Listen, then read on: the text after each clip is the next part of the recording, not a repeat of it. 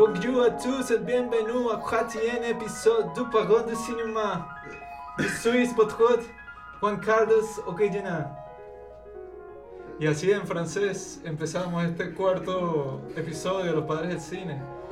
¿Por qué? Se estarán preguntando. Pues porque hoy vamos a hablar de los críticos más importantes de la historia del cine. ¡Bravo! que fueron los creadores, los compiladores detrás de la nueva ola francesa, la cual muchos críticos y especialistas dicen que es uno de los pilares más importantes para lo que hoy llamamos cine contemporáneo. Porque hoy nuestro tema principal es la crítica cinematográfica. ¿Qué debe ser? ¿Qué no debe ser? ¿Cómo se hace una crítica? Gallo Claudio. Y para hablar de eso me acompañan en, en el, en el estudio mis dos queridos coanfitriones, Juan Pablo Oye- Bueno, bueno, un crítico de cine, mi adolescencia tardía. Y Robinson Nicola. No, no, no. no. Robinson No, Nicola. no. Ra. Desde la epiglotis. Robinson Nicola. Robinson Nicola. Ajá. Ajá, ¿Quién Eh, eres? Ah, ¿quién soy? ¿Quién eres, Dave? Una persona que quiere dedicarse al arte. Y a mi derecha tengo. No, no, no, no, no, no. Lo presento yo. Ok. No te sobrepases en tu autoridad. y el día de hoy tenemos a un invitado súper mega especial. Que Directo desde España. un crítico de cine laureado en muchos países, por muchas personas. Nuevo editor en jefe del hispanoamericano, el señor César Noragueda. Encantado de estar en esta casa de locos, por lo que estoy viendo. One Flew Over the Cuckoo's Nest. Ajá. Entonces, todos los que estamos aquí hemos hecho críticas de cine, ¿no? yo no. Yo no he hecho crítica. Ah, Entonces vete. Estás aquí ocupando espacio. Pero ¿por qué surgió este tema en primer lugar? No, no, no. Primero vamos a tener la sección de noticias de la que habíamos hablado. Porque yo quiero hablar principalmente de Barry, que la vimos recientemente y tremenda serie. Senda serie, mano. HBO la, la hace Bill Hader, que hace todo, pues actúa, produce, escribe, dirige, o sea, tipo... Ese es un artista verdad. Hace todo lo que tú haces excepto actuar. Yo le estaba diciendo a Juan que cuando yo veía que la pasaban, no sé por qué, creí que era una serie sobre la juventud de Obama. ¿Qué? Y yo, ¿qué? qué? Y después fue que con Bill este- Hader, como vamos. Después este me explicó que hay una película que se llama Barry que... Sí, sí. Pero la vaina es arrechísima, Pero ¿verdad? yo pensé que la serie era una mierda, ¿no? porque yo descargué el piloto y como que la adelanté como para ver más o menos de qué trataba. Y o sea, yo vi un tipo ahí, o sea, no sé, con armas y vaina, y no me llamó la atención y borré todo lo que había descargado. Pero, Siempre tan impulsivo, Robinson. pero después cuando me dijeron que era buena, yo dije O sea, que bueno, le voy a dar una Ni oportunidad. siquiera se puso a ver el primer episodio, sino que lo medio pasó y que bueno, listo, va a borrar Porque toda la yo serie. invierto mi tiempo en otras cosas, leyendo, componiendo, pintando, no como tú. Da Vinci. Todo el día jugando Mario Kart y jalándote las bolas. Eso es una buena vida, yo la disfruto. Este es un vacilón cuando, cuando vamos a ver una película que se la casa y tal. Este siempre y que, vamos a ver esta, marico, dale, dale, ponla, descárgala. La vamos a poner, no, marico, vamos a jugar Play, weón. Que la dije, que, a mí no me gusta ver películas. Y que- Él siempre insiste en ver una película que ninguno de los tres haya visto y eso siempre es estúpido porque dije, no, es que yo pienso que vamos a ver esta, que yo vi una reseña, que vi el tráiler y pasamos como hora y media para ver qué escogemos, no, perdiendo el tiempo. en vez ¿Te de acuerdas la primera cualquier película, la primera película que vimos juntos, Robinson? Eh, ¿Cuál fue? Funny Games. No Qué. Que nosotros la pusimos, se quedó, no. nosotros la pusimos y Robinson, esta película y tal, y que a ti que te gusta todo eso de las actuaciones y las vainas de terror y tal, es arrechísima. Y la película está diseñada literalmente para trolear a la audiencia. Es que también, weón, o sea, yo la noche anterior había dormido que sí cuatro horas y me quedé dormido. Capaz la vuelvo a ver y sí me gusta, pero... Pero es que no está hecha para que te guste, pues. Está hecha para que la veas y estés todo estresado porque, o sea, joden a los protagonistas que si en todas las escenas y ninguno puede hacer nada, pues están que si lo más impotente pues, ¿Pero cuál de las dos? La, la, La gringa. gringa. La, esa es la de Michael Haneke. Sí, sí, Las dos son son las dos. Ah, las dos son de Michael Haneke. ¿Tú no sabías esa Yo pensaba que era un, un remake. No, no. Y que A la- ver, y que lo- la lo es, lo es, O sea, lo es, es pero- suya también. Coño. Él hizo un remake de su propia película en Estados Unidos, pero toma por Pero toma. eso, eso se había hecho antes. Hacer un remake de tu propia película. Hay algunos casos también, que ahora mismo no recuerdo. Hitchcock, Sí, sí, Hitchcock lo hizo Sí, con el cual el hombre que no estaba allí, por ejemplo, The Man Who Knew Too Much. y alguno más, no sé si Servicio Secreto Secreto. o alguna otra. Hitchcock lo había hecho, sí. Mm. Interesante, interesante. Un artista cuando no tiene nada bueno que crear recurre a sus antepasados. Pero el tipo está loco porque ajá, fue un remake, pero incluso que si gesto por gesto, que yo vi que todos los actores estaban frustrados porque era que no, no. En la versión original, ella parpadeaba dos veces después de guardar la mayonesa en la nevera y tú parpadeaste una vez, así que vuelve a hacer. Así como 10 veces que si 20 tomas y que, Kubrick que estaría orgulloso de eso. Estaría muy orgulloso. Sí, pero dice lo más extremo y que bro. Entonces, o sea, si va a ser no- tan exacto. Pero no, ¿para qué? eh, no entiendo el experimento, lo- volver a hacer otra vez. Ya sé que es en otro país y con otros actores y con quizá otro contexto, pero Creo que lo quería- la misma película. Eh, todo su objetivo era estrenarla en Estados Unidos. O sea, y él sabía que, que no, si y que la otra nunca la van a estrenar en Estados Unidos y tengo que hacer una especialmente en Estados Unidos. La cosa es que hubiera sido interesante si lo hubiera, hubiera cambiado algo, no sé, versión en Estados Unidos. Y que, bueno, es lo mismo, pero habla en inglés. Así son los viejos, mañosos. Se le ocurre algo y... Mañoso. Pero esa serie de Barry a, a mí me sorprendió porque yo ya la había como que asociado ne- negativamente a la basura de Game of Thrones, porque bueno, Robinson se acuerda que justo después de todos los capítulos nuevos de Game of Thrones pasaban Barry.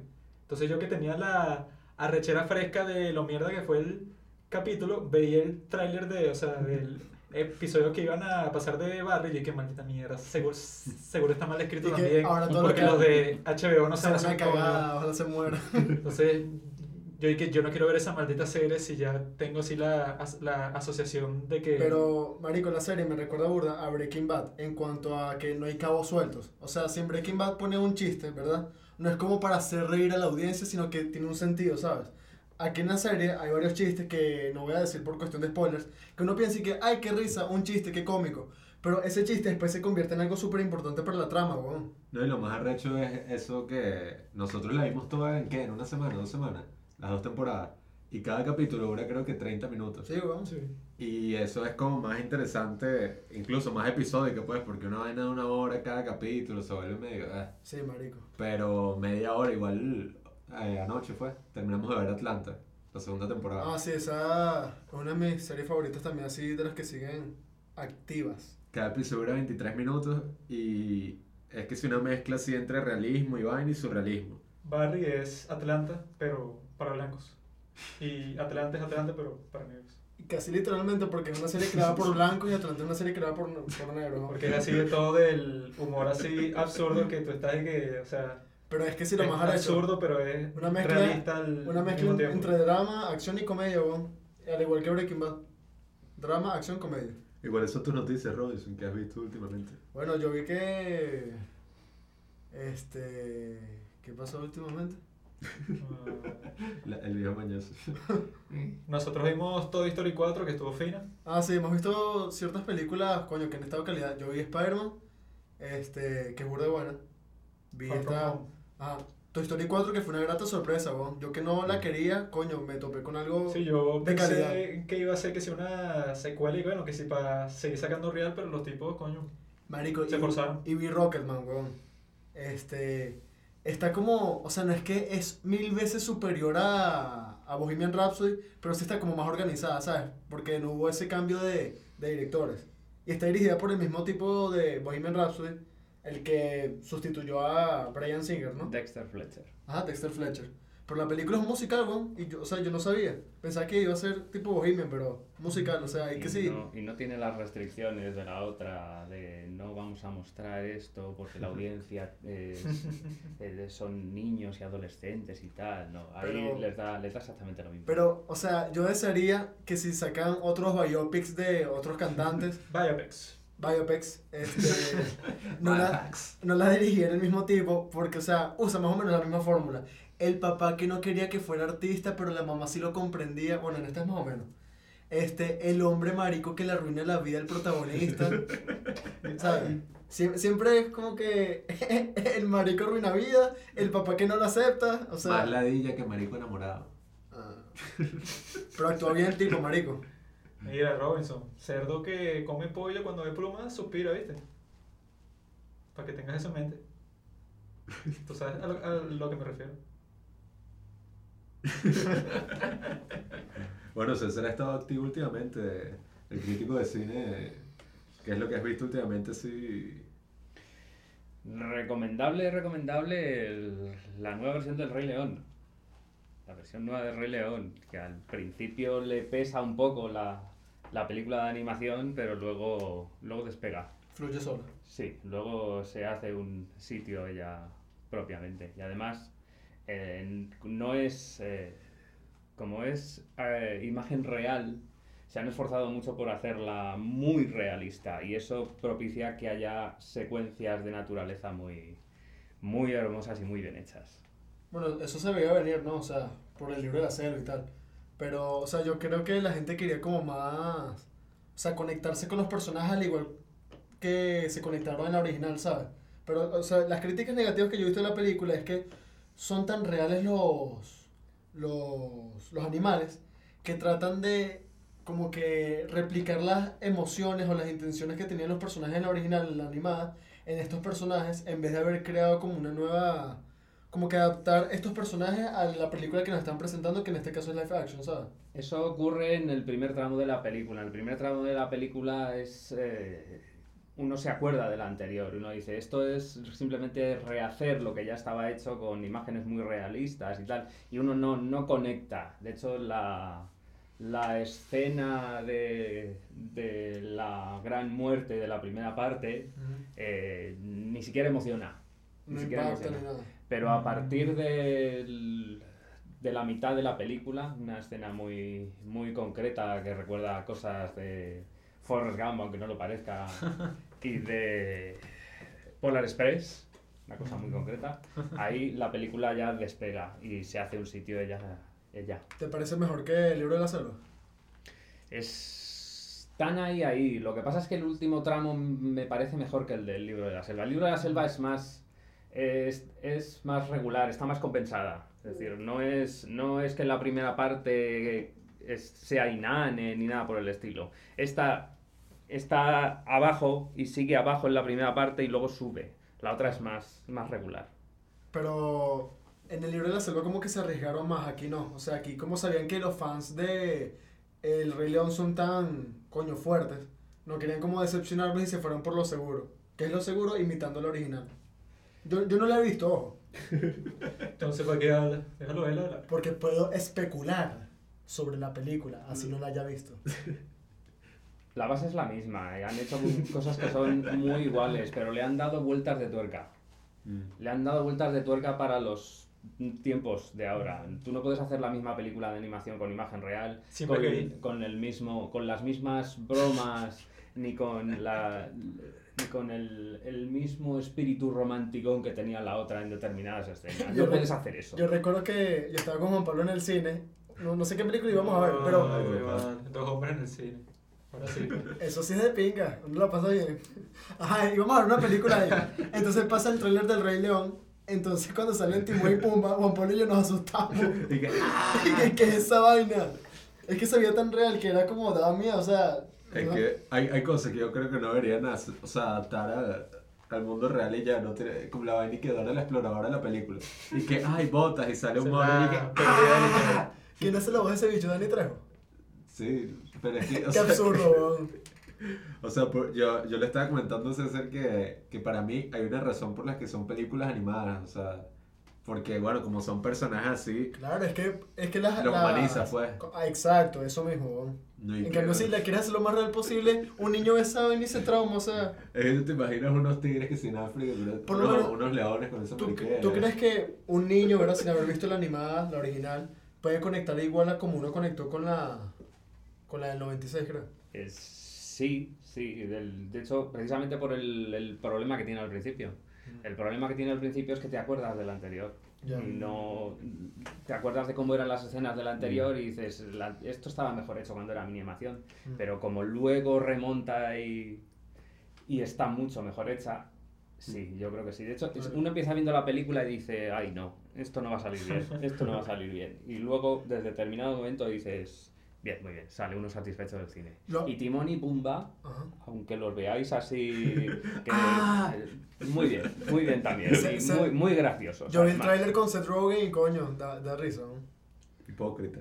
¿A qué edad viste tú el rey Leon Robinson, la original? Hace como un mes y medio. Entonces, ¿por qué le, pre- le preguntaste a él y que no, y que podrá la nueva versión crear el efecto que creó el uno la primera cuando era niño? Bueno, corrijo, no me refiero a mí, me, me refiero a los niños que sí la vieron en su momento, pues. Yo, es que sabía, así, yo así- sabía porque a Robinson le pasa eso con todas las películas clásicas, las vio, no sé, como hace dos meses. es que de todas maneras no lo hubiera podido ver en su momento. Yo no había nacido. Ah, pero por lo menos de niño, porque yo, Yo nací recuerdo- en el 97, pero la vi que sea a los 3 años. ¿no? Ajá, Yo- entonces. A los 5 años, papá nos mostraba las cintas de Chaplin. Y además, a mí ni siquiera me llamaba la atención esa película, o sea, a mí me sabía culo. Yo la vi solamente porque este, estoy en el taller de Héctor y estamos haciendo Hamlet y la película tiene guiños a Hamlet, ¿no? Es, es Shakespeareana, la historia es muy Shakespeareana, sí. Sí. Y César, cuéntanos, ¿cómo haces para ver todas estas películas en el cine antes de su estreno? Pues porque tienen la amabilidad de invitarnos a los pases de prensa, porque si no, no, no habría manera, claro. ¿Sabes qué es eso, Robinson? No, no sé, yo no soy crítico, soy actor. Exacto. Ojo, ojo, que todo esto es una... ¿Cómo decirlo? Todo esto ha sido un plan para que nos vuelvan a dar esos pases de prensa. Así que pronto estaremos yendo los tres al cine de nuevo. Porque ya no hay plata para ir para el cine, que es gratis. ¿Ese eres tú? Estaré más agarrado que no jodas, que dije en moto.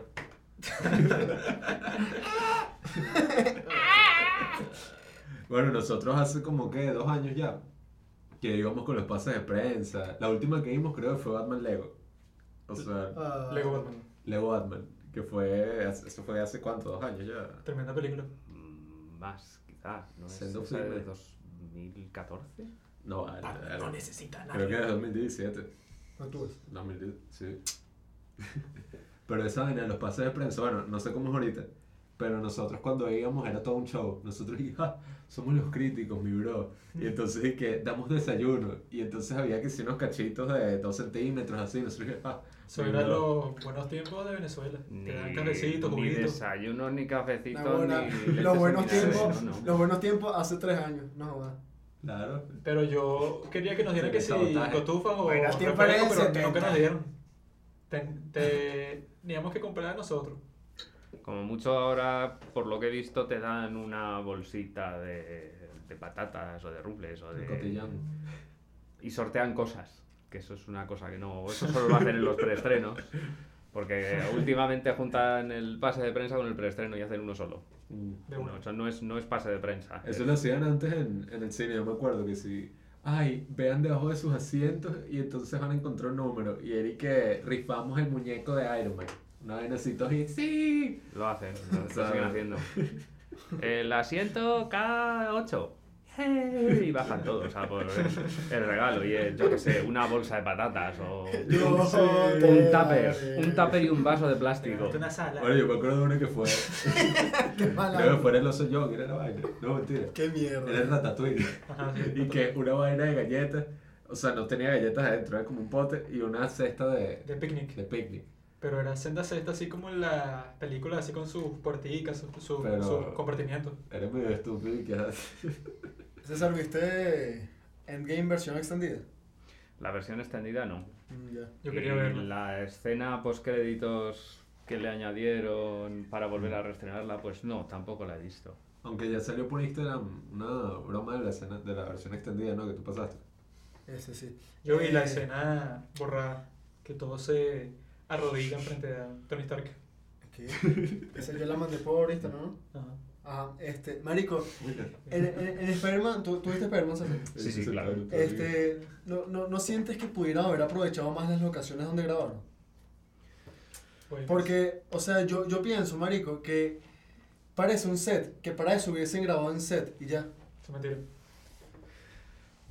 ¿De dónde Es tú que- sacas ese argumento, Robinson? ¿Dónde lo escuchaste? Porque yo estaba viendo la película y que coño, está fino este CGI, está fino cómo armaron toda esta vaina a pesar de no haber grabado ahí. Y después cuando veo la vaina sí la grabaron en esos sitios, pues.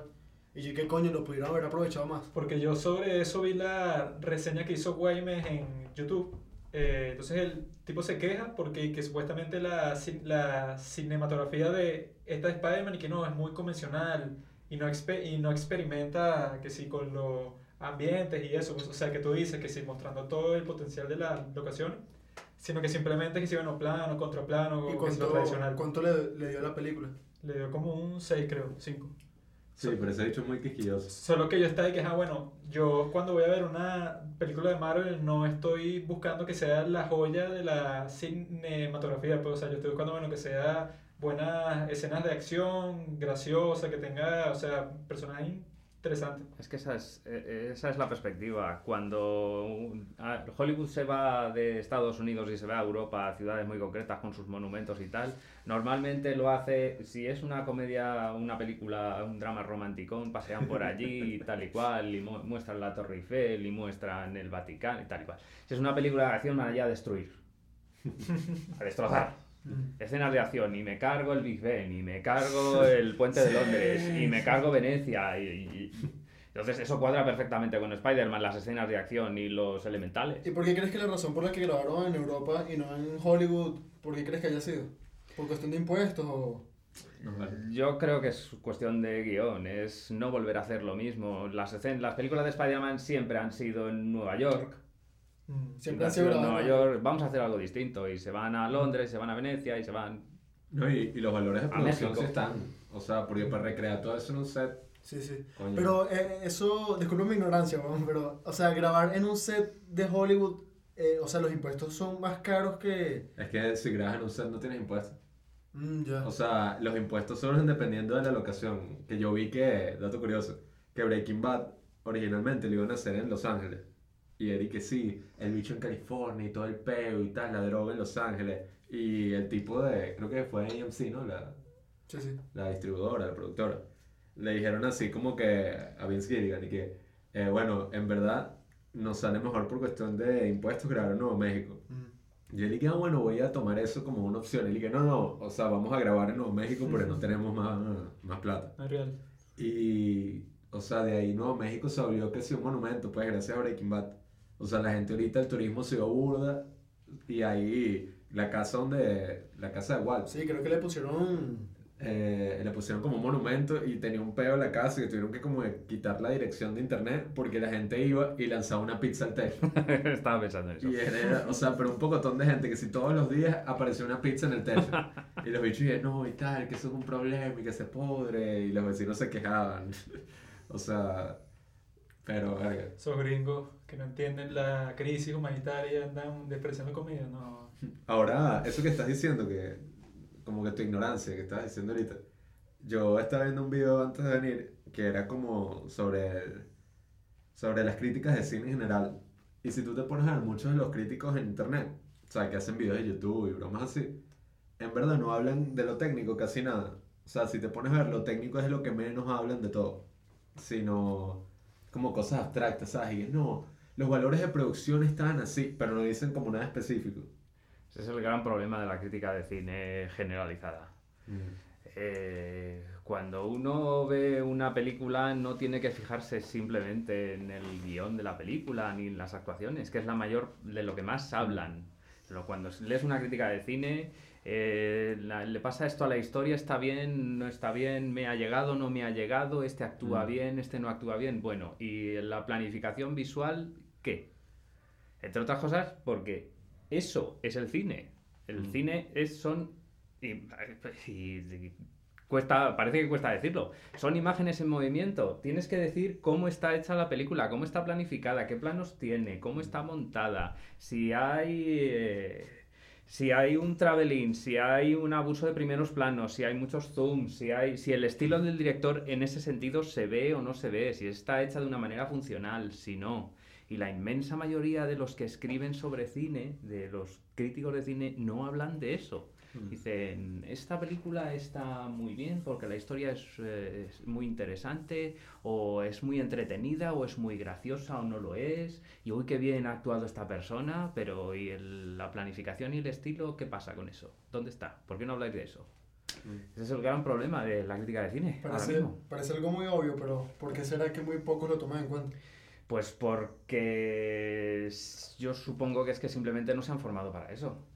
Es que la gente se cree que escribir una crítica de cine es, "Ala, a mí me gusta el cine y voy a escribir sobre cine y se acabó. Además he visto muchísimas películas y voy a escribir sobre esto porque sí.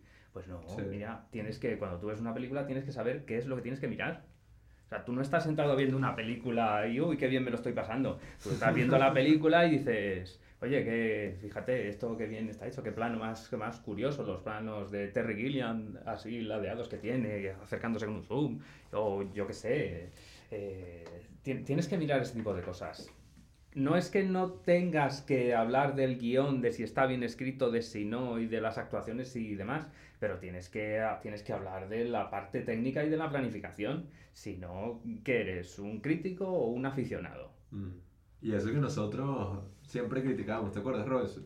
Eh, aquí hay como una cultura de escuelas de cine y vaina y eruditos del cine, entre comillas, que los bichos van a ver cualquier película. Fuimos a ver Roma.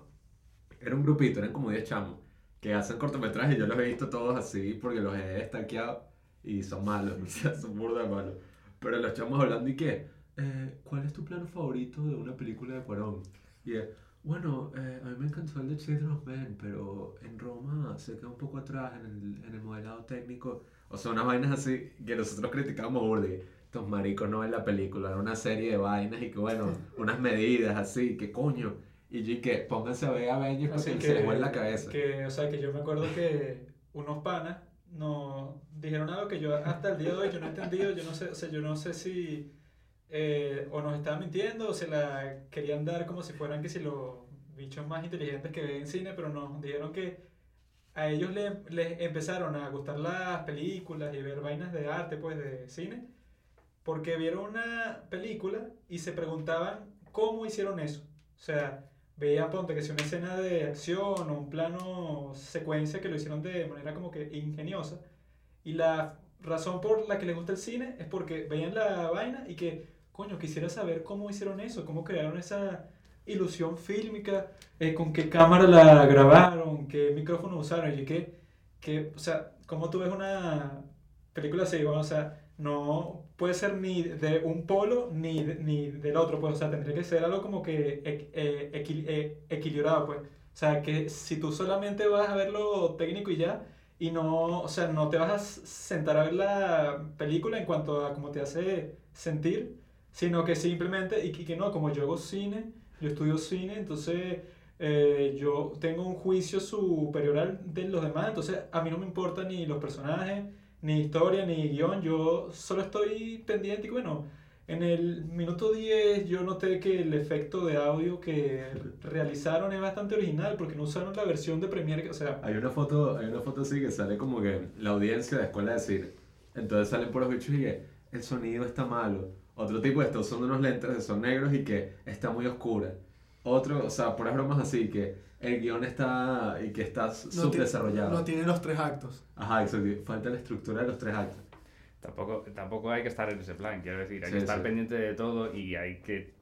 La parte emocional de una película es importante para la crítica. Lo que pasa es que es- eso forma parte de más de lo que es subjetivo. Sí, y la contraparte de eso, de que, wow, qué buen plano, eh, ay, ¿por qué no usaron los tres actos y tal? Está la contraparte que son puros bichos y que, wow, qué graciosos, ay, qué bien me lo estoy pasando. O sea, sin ver nada así. y que ya, bro, y que disfrútale ya. O sea, yo creo que tiene que haber un nivel intermedio, weón. Porque ni uno ni lo otro, como tú dices, pues, ningún polo. O sea, Bueno, Es que también depende de qué tipo de película sea. mm, Porque si tú vas a ver... eh, Estamos hablando de Marvel. Ni Las siquiera. películas de Marvel están muy bien hechas, están muy bien hechas, sí, están muy bien Es que ni hechas. y siquiera son eso. muy entretenidas y son muy graciosas y son muy... Sí. No puedes hacer un análisis muy profundo de, de una película así.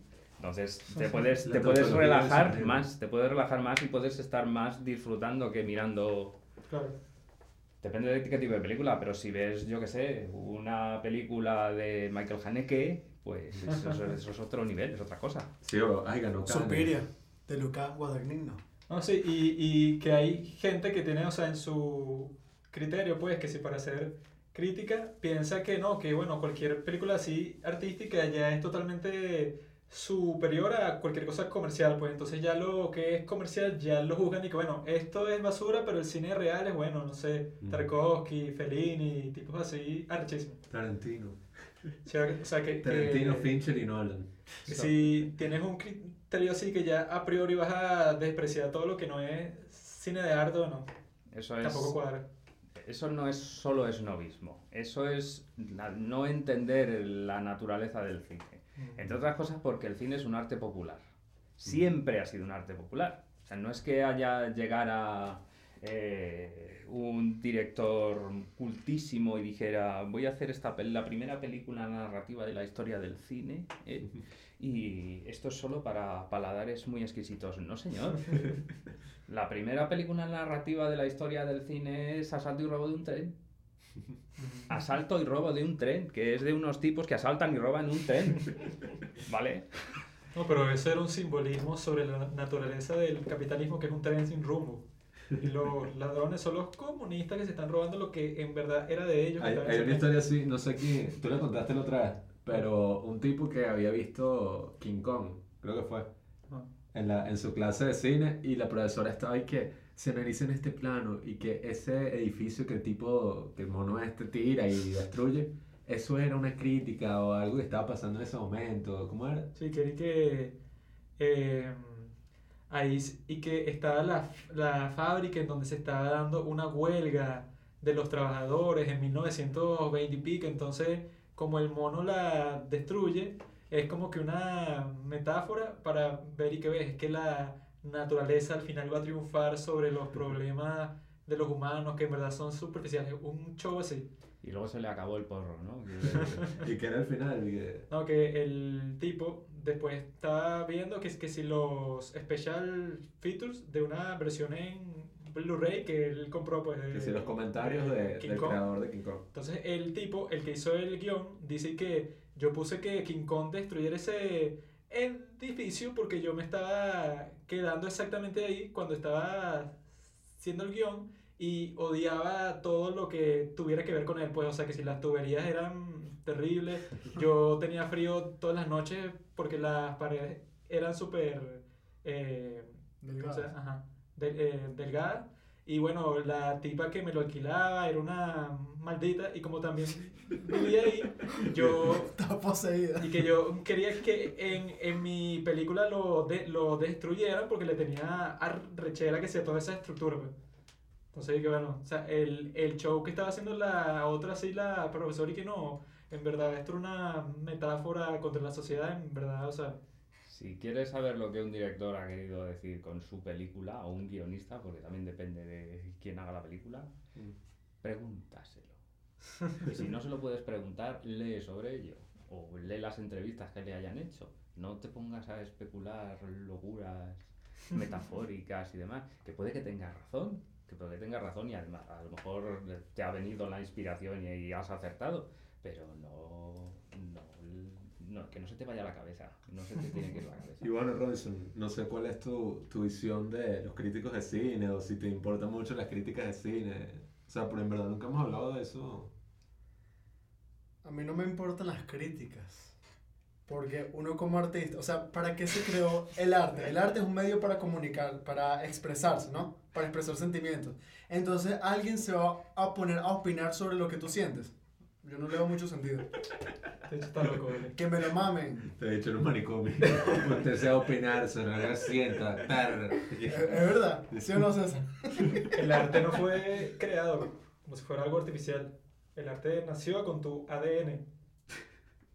Eso no fue algo así posterior, ¿no? no. Eso es lo más natural del mundo. Pero tú no crees que las críticas de cine sean importantes. No sé, o sea, yo, yo estaba hablando con Juanqui anoche por teléfono en la madrugada. que esa vaina y que el arte es subjetivo y tal. Ajá. O sea, ¿qué, qué es la subjetividad? Cuando tú evalúas algo basándote en tus sentimientos, pero, o sea, como toda forma de arte, está la manera correcta de hacerlo y la incorrecta, ¿no? que la otra vez estábamos hablando de Capitana Marvel, ¿sabes? Que yo te conté que estaba discutiendo con las chamas este y que, no, Capitana Marvel, la mejor película de la historia de toda la franquicia de Marvel y todo el universo cinematográfico. Mira, Capitana Marvel es que sí, una de las peores películas que ha hecho todo Marvel, o sea, o sea, así te lo pongo. Y, y entonces viene una y que, pero ella puede opinar que es buena y, y tú puedes opinar que es mala porque al fin y al cabo es, es arte y es subjetivo. Y sí que, ajá, o sea, es como que yo me pongo a pintar y mi, y mi obra tenga el mismo valor que una obra de Da Vinci. Porque el arte es subjetivo, eso es mentira, o sea, tiene su técnica y tiene su forma correcta de hacerla y la incorrecta. Te he dicho el académico así con la peluca y que esa es la forma incorrecta de hacer arte. Y Esa vaina de la subjetividad es lo que dicen los artistas mediocres y que, que ponte, hacen un cortometraje de mierda, pero la vaina más asquerosa del mundo y que, bueno, es arte, a ti te puede parecer una mierda, pero para mí es una obra maestra. Mentira, es una mierda y ya. Es que hay, hay parte subjetiva y parte que no lo es. Es decir, el- la forma en que está hecha una película es objetiva. En una película está técnicamente hecha de esta manera, de esta manera, de esta manera. Y está hecha así con, e- con un objetivo muy concreto. Otra cosa es que luego cada uno diga, esto hecho de esta manera eh, me parece que es eficaz con el objetivo que tenía. Está bien hecho, cuadra con el objetivo, lo ha conseguido, sí, no. La película me parece emotiva, no me lo parece, me emociona, no me emociona, no me gusta, me parece que esto ya lo han hecho, ese tipo de cosas. Pero el- lo que es, lo que es la cómo está hecha, la parte técnica y cuál es el objetivo, es, valga la redundancia, eso es objetivo. Y también es objetivo el contexto en el que se hace una película, en el contexto en el que se estrena, lo que supone esa película para eh, el cine en general y para la carrera de un director o de un guionista o de un actor en concreto, el contexto es objetivo. Y eso es lo que hay. Luego, si te llega, si te gusta más o menos, te parece que es correcto que lo hayan hecho de esta manera, eso es otra historia. La, la, la última vez que nos vimos, ¿verdad? Este, estamos hablando que en una película, así sea mala, como que suele pasar que lo único que se mantiene a flote son las actuaciones. ¿Por qué crees que pasa eso? Que así el guion sea malo, la dirección, lo único que sale como que bien son los actores. Hombre, una película que se mantenga a flote solo con actuaciones es un poquito No, complicado. no, no, no me refiero a que la, la película se mantenga a flote, o sea, me refiero a que así la película es una mierda, los actores coño hacen bien su trabajo. Pues porque, de hecho, siempre, por lo visto, eh, la parte que no, no suele fallar es precisamente la de los actores. Los actores suelen ser profesionales, suelen serlo. Es difícil, o a mí me resulta difícil ver una película en la que diga, madre mía, qué mal han actuado, qué mal lo han hecho. Normalmente los problemas o son de guion, o son de dirección, o son de, cualquier otra cosa, pero los actores suelen hacerlo bien, suelen ser profesionales. Los directores de casting lo hacen bien. Donde no pasa eso es en todo el cine venezolano. Ahí sí todos los actores nada más. Así. Pero, ¿cuál es el, quién, quién tiene el problema? ¿Los actores o El el, director. Todo, el todo. director? Es que, no, no, a ver, es que todo es también, también hay muchos actores que son buenos, pero por culpa de mala dirección, esa es la su, cuestión. su trabajo sale perjudicado. ¿El problema es de los actores o es del director que no les ha dirigido bien? Porque tú agarras a Adam Sandler, que suele tener actuaciones mediocres, pero lo pones en The Meyerowitz Stories, ¿sabes? La que hizo con Dustin Hoffman, el tipo actúa excelente. No, no, e incluso en las películas que son malas. Quiero decir, cuando Sí. tú metes a un actor en una comedia pedorra, una comedia descerebrada, lo metes allí y actúan bien. Y hace lo que tiene que hacer. Sí, hace ¿verdad? lo que se espera de él. O sea, como, Luego la película es una mierda, pero él hace lo que tiene que hacer. como el pana Nicolas Cage. Él en donde actúa, si una película de presupuesto tuvo mil dólares, él actúa fino, se esfuerza. Es verdad. Pobre hombre. Él mantiene es que- toda la película sobre sus hombros. Es que lo acepta todo porque está un Porque está poquito pelado. mal económicamente. Y, y- ¿Cuál fue la que nosotros vimos recientemente? Dos mundos, Este, ¿no? este tipo, yo, yo mundos. tenía todo un show. Entre dos mundos. Yo descargué no, no, que- Entre mundos. Yo descargué que La doble vida de Veronique, eh, la trilogía de Apple, puros shows así que películas de la Criterion Collection. Y este bicho y que le deja tu intensidad, chamo, vamos a ver cine bueno. Y sacó dos películas. Una y que Greta, que aquí la titularon La Viuda, con Isabel Huppert y Chloe Grace Moretz. Y la segunda que íbamos a ver era eh, Entre Mundos, de Nicolas Cage. Entonces la primera de Greta es que si verga, la vaina más, o sea, primero está mal hecho objetivamente, lo que tú dices es y que verga. Lo que yo no entiendo es como en una película tan mierda, o sea, porque no tiene nada bueno, Y sale Isabel Rupert y Chloe Moretz, que, o sea, se nota que las tipas se están esforzando con su actuación, pues. O sea, que sí se lo tomaron en serio. Pero ¿por qué aceptaron si el guion es lo peor de la historia y no tiene sentido nada? O sea, todo es horrible. Y están estas dos actrices, pero echándole bolas, pues, o sea, uno sí se cree los personajes, pero no el mundo que tienen alrededor, que es la parte absurda, pues. El contexto es una mierda. Sí, sí. No, y, y después vimos, bueno, esa de Nicolas Cage. Entre que mundos. es así, verga. O sea, eso parecía que lo hubieran hecho con 3 mil dólares. O que sí, bueno, presupuesto, 10 millones de dólares, 9 millones 990 mil para Nicolas Cage. Porque era una vaina, o sea, ya desde que empieza, Nicolas Cage siempre usa como una peluca diferente en cada película. Y el bicho así, gordo, y entonces la película empieza Qué y muestran como que sin, tres segundos de una bicha que están estrangulando en el baño. Y Nicolas Cage, un camionero así de Texas y que, y que hey, Ricardo, ahí, un gordo. Y entonces como que compra, no sé, una mierda y que me des dinero, tal. Y el bicho que sí, sí, yo te lo pago. Entra al baño y ve que están estrangulando a la tipa. Y el bicho le empieza a quedar coñazos al tipo que, que le estaba estrangulando. Y la tipa dice, no, no, no, tú no entiendes, déjalo. ¿Qué haces? Arruinaste todo. Y que estás arruinándolo todo. Bueno, en fin, en una vaina Casi todas las películas que yo he visto de Nicolas Cage, el bicho es un marginado social, weón. Ahí el tipo la estaba ahorcando porque resulta que esta tipa tiene unas habilidades especiales que cuando está cerca de morir puede tener acceso al mundo de los espíritus. Y entonces cuando tiene acceso a este mundo de los espíritus puede, eh, o sea, que sí comunicarse con ellos, preguntarles cosas. devolverlos La cuestión, pero la cuestión, la cuestión es, ¿tenía que hacerlo en un baño público? Quiero decir, No sé por qué están...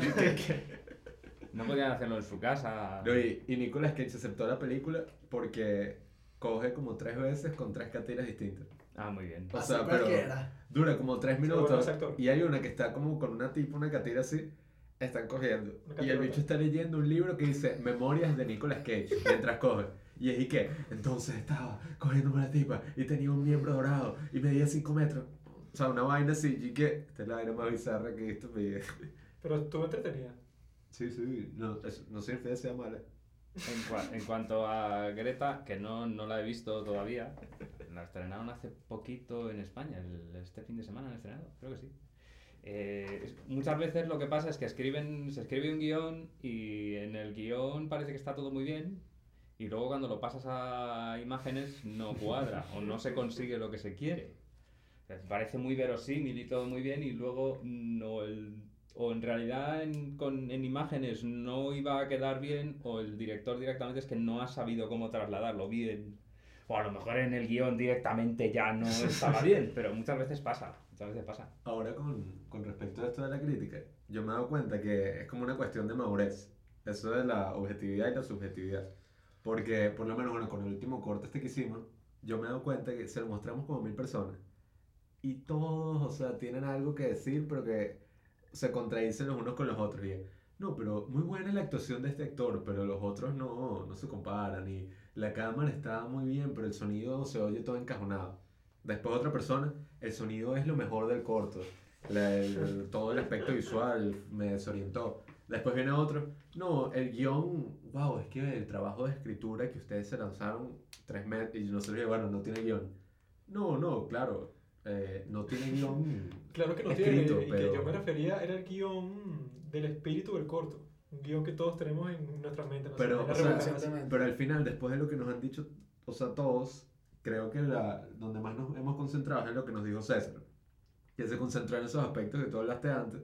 Y fue, ¿cuál era como su, su intención? ¿Sabes? Como su objetivo. Y cómo todo eso se concentra para llevar ese objetivo a la, Es que a- tiene que ser todo coherente. El- la planificación, el montaje, el sonido, si le pones banda sonora o no le pones banda sonora, eh, los ensayos para conseguir una actuación natural eh, de, de una familia, para que sea una familia normal, para que sea una familia creíble. Todo tiene que ver con el mismo concepto de película, no puede ir cada uno por su lado a hacer cosas incoherentes. Sí. No, y, y es eso, o sea, porque hay, yo creo que es una cuestión cuando te dicen "Y el arte es subjetivo, esto puede ser rechísimo y tal. O sea, hay veces que es verdad, pero muchas veces lo dicen como de forma inmadura, ¿sabes? Como bueno, como no sé qué decirte, te voy a decir esto y ya para que no me puedas decir Es nada. que también mientras más ves películas, el, como que el cerebro se va educando. Porque uno cuando era pequeño, ¿cuál era el criterio de uno al ver una película, al terminar de verla? O sea, uno decía, ¿me gustó o no me gustó? ¿Por qué, ¿Por qué te gustó? Porque me reí. ¿Por qué no te gustó? Porque, ay, qué fastidio, me aburrí. O sea, no, no es nada...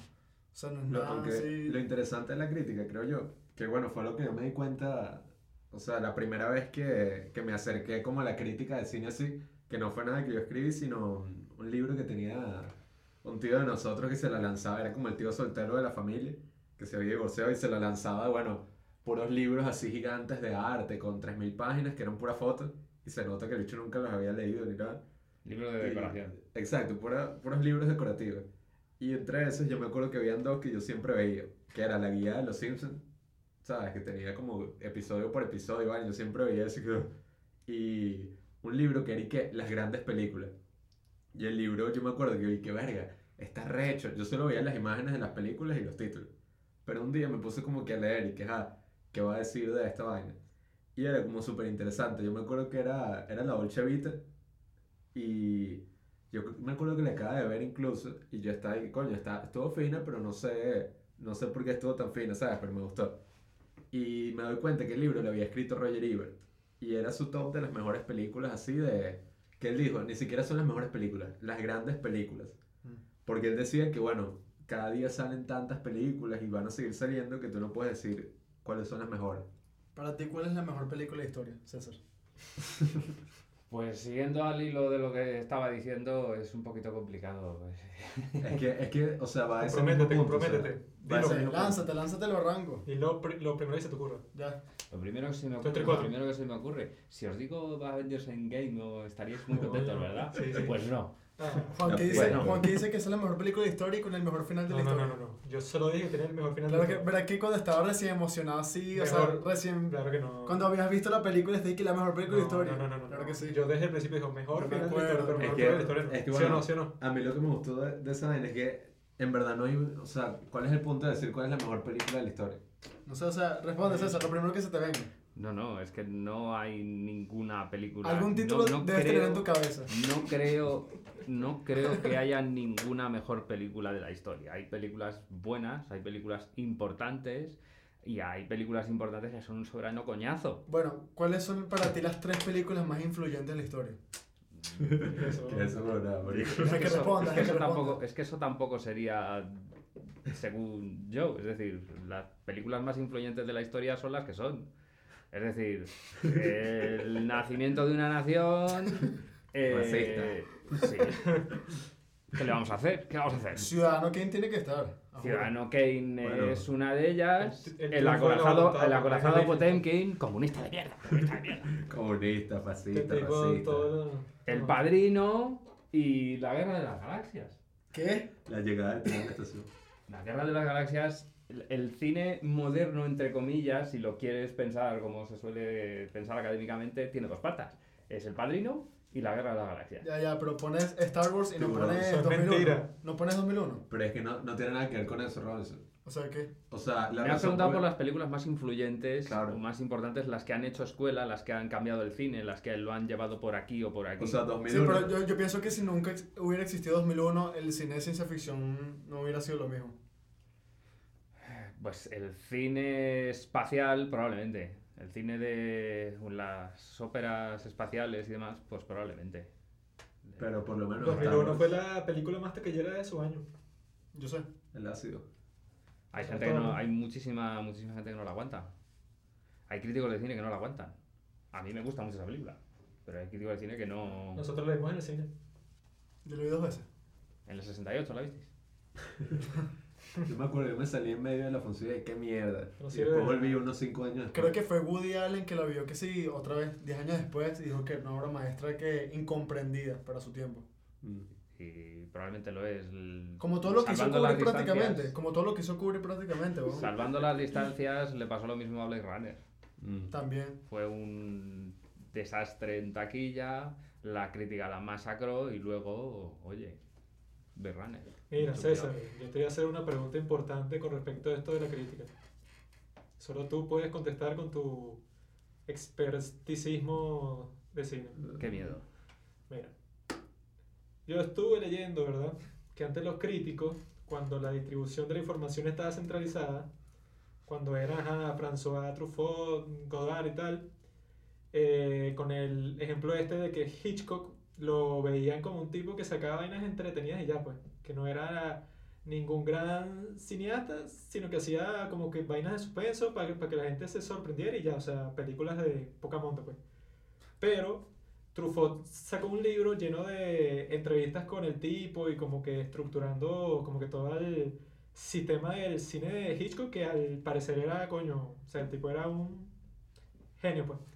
Entonces, y que después de que él sacó ese libro, pues, de crítica cinematográfica, eh, la gente empezó a valorar ese cine, pero 10.000 veces más, hasta el punto que el día de hoy, bueno, que sí, uno de los clásicos, pero más importantes, pues.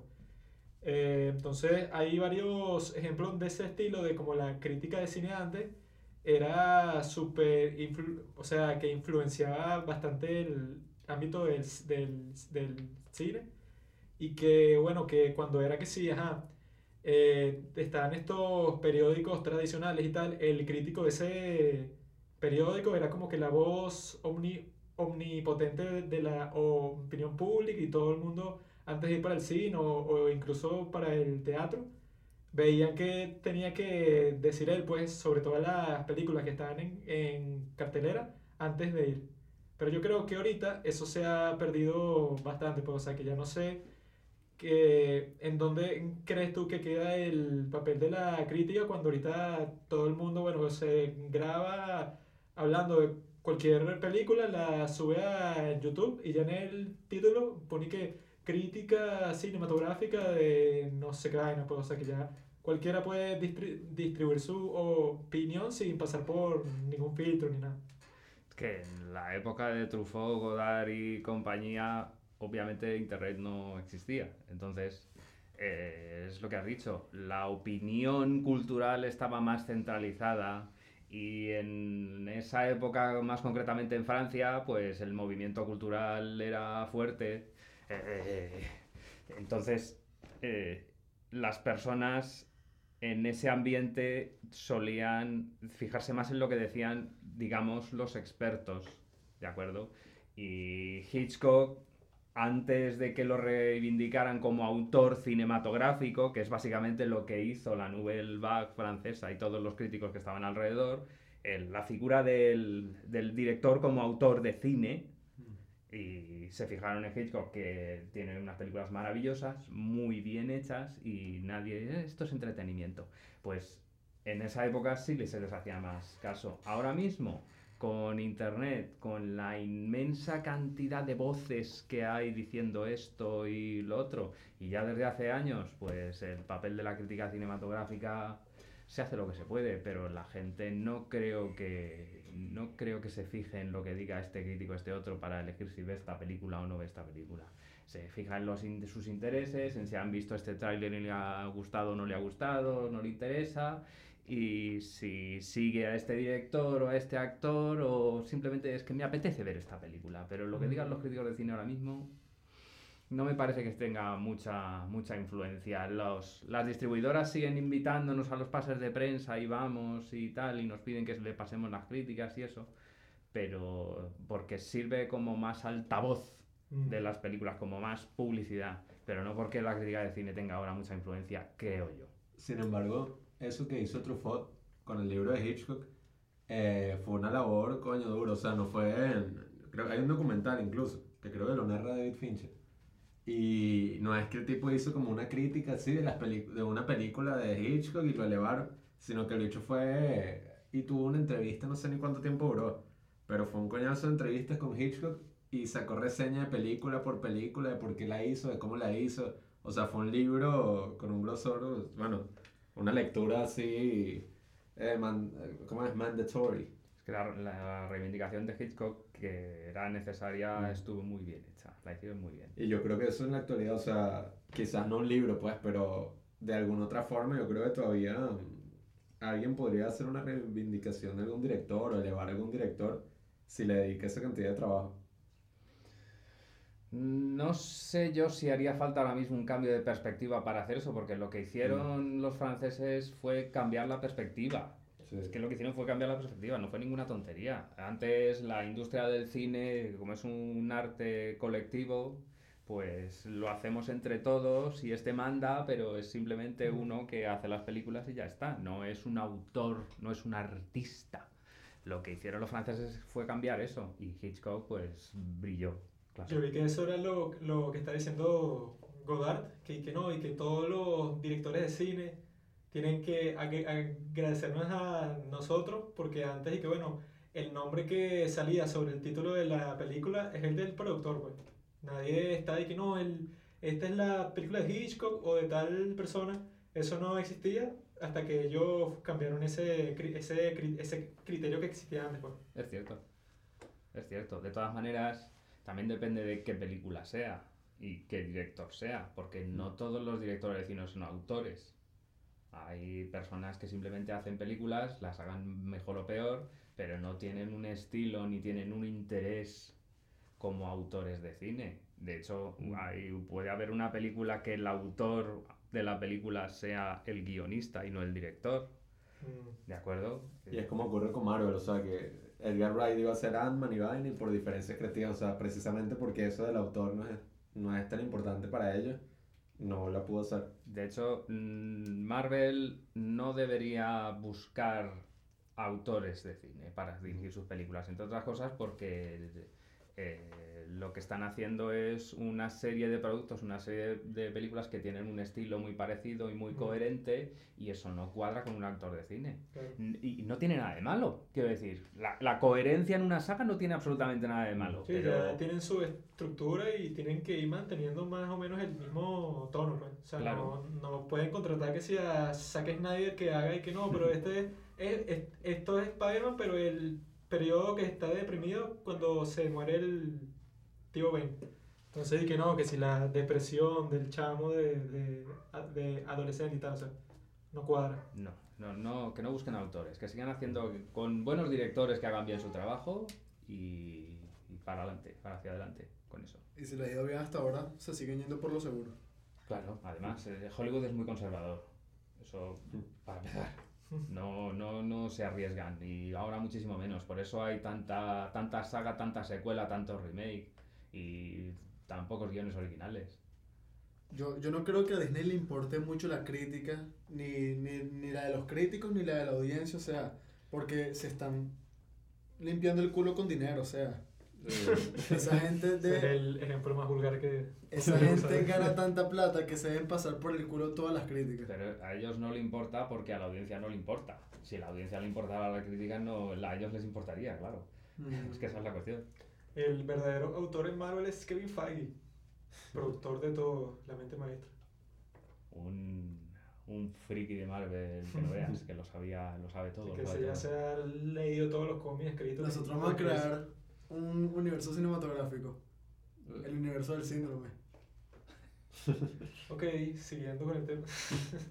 Aunque yo creo que esa tendencia de la información se va a revertir. De esto de que nadie es experto en nada, sino que simplemente, bueno, o sea, cualquiera distribuye lo que le pasa por la cabeza y tal. O sea, que ya llevamos como que baño, va- varios años en esto, pero yo no creo que dure mucho. Capaz puede pasar algo como lo de Netflix, que salió como que, bueno, y que, wow, Netflix, ya no existe la televisión, puedes ver lo que sea, contenido en todas partes y tal, todo en una sola plataforma. Y ahora, bueno, cada estudio está sacando su propia plataforma, entonces eventualmente va a ser prácticamente lo mismo que la televisión, solo que ahora tú eliges la programación. Y hay como 10 plataformas. Mm. Sí, o sea, es como que ahora capaz en el futuro compras un paquete Netflix, Disney+. Disney Plus y capaz compras y que bueno, un paquete HBO, de, ¿no? de- HBO, ¿no hay plataforma. H?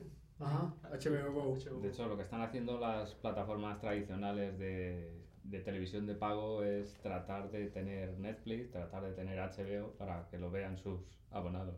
Mm, Que, claro. Que es lo que debería ser. Debería haber plataformas de, de televisión que agreguen esos contenidos, porque si tienes que tener HBO, Netflix, Amazon Prime, Disney... vas hasta mucho más que Hasta hay una plataforma de, de, de DC Comics, o sea, ¿Sabes? Que es donde pasan, creo que Titans. Y que bueno, y que hay que gastar como 100 dólares mensuales para poder ver las. Uno que Pero vive aquí. Eso mismo ocurre con, con lo que estás diciendo de las opiniones. Sí, sea, es que yo he visto, o sea, que en Twitter y varios estudios que están haciendo que ya hay como que un gran porcentaje de la, de la población que se está cansando de la tendencia de que, no, bueno, todo es- este pedo con los tipos que son y que anti-vacunas, que dicen que la tierra es plana, o sea, que hay como mil grupos de este estilo, pero es por eso, pues, o sea, que tú no crees que existe un experto eh, que es como que la autoridad en algo, sino que simplemente, eh, no, bueno, cualquier persona que yo escuche por internet, que si en un blog, en Reddit, tiene tanta le- legi- legitimidad como un tipo, coño, que si un periodista con recorrido, con un tipo, no sé, que salga, que si en una, una cadena televisiva respetable y tal, o sea, yo sí creo que se va a volver a un punto en donde sí esté como que más centralizada la cosa, pues. O sea, que si tú mires, eh, mires a alguien en, en, en específico que, que, bueno, yo sé que este tipo es experto en cualquier cosa, en política, en cine, y de ahí es que, es, es, es que te bases, pues. O sea, que ya no pasa tanto. Me parece muy optimista, muy optimista. Pero va- vamos, eso, la cuestión es si eso se generaliza o no. Es decir, siempre hay personas que se fijan en esta persona porque lo que escriben le parece razonable o ven que su sensibilidad cinematográfica se parece a la suya, ese tipo de cosas. Pero l- de lo que tú estás hablando es que eso se generalizara y hubiesen determinadas personas a las que mucha gente siguiese su criterio. Muy optimista me parece. A veces provoca que para tuitear, por cada tweet tuvieras que pagar un dólar. sería, sería una buena política para... Se verían grillos. Se verían grillos en Twitter. No píos, grillos. Aquí no nos afecta eso las plataformas, porque uno descarga todo, porque no está ese pedo del copyright como en Estados Unidos, que si tú descargas algo por torrent te multan. La cosa es que las plataformas están sacando su propio contenido. Ajá, pero eh, en Estados Unidos eso le, le chupan el dinero a todos los, los gringos. weón. O sea, si quieren ver una vaina, Maduro. si quieren ver algo tienen que gastar un poco de plata. El- yo creo que el problema es más eso, o sea que ahora como que cada plataforma quiere sacar lo suyo y que no, bueno, vamos a hacer un trademark de cada cosa, o sea... Ojo, me refiero, te, que te, te quitan mucha plata si quieres tener muchas plataformas, pero si tienes solo una Netflix, o sea, que tanto te pueden quitar. Pero ahora como hay eso que si 10 plataformas, o sea, y quieres ver todas las series, todas las películas, todas las vainas, y tienes todas esas plataformas, o sea, es que sí, un gasto así súper grande al mes. Al final acabas seleccionando. Aquí yo estoy de pinga en Venezuela, descargando todo, los torrents, la vaina, un relajo. Bueno, César sabe eso, el último artículo de César, ¿cómo es el título? El increíble paraíso de la piratería en Venezuela. Que se lo pondremos en el link. Aquí es donde la claro, pasamos bien en Venezuela sin esas restricciones capitalistas. Aquí todo es de todo. O Sí, sea, sí. yo la ropa que estoy usando ahorita me la prestaron porque yo a la gente que veo en la calle le dije que mire esa franela está fina y me la dan. Porque aquí vivimos todos para todos. Eso, eso los malandros lo hacen todos los días, ¿no? Mira, mano, préstame ese teléfono, pues. Bueno, en verdad sí es una vaina súper cómoda, sobre todo uno ve las reseñas y que coño, este crítico dijo que esta era buena, que esta era buena, pones a descargar 10 películas y listo. Mira, Y la ves fresa, así, sí. pégate a mi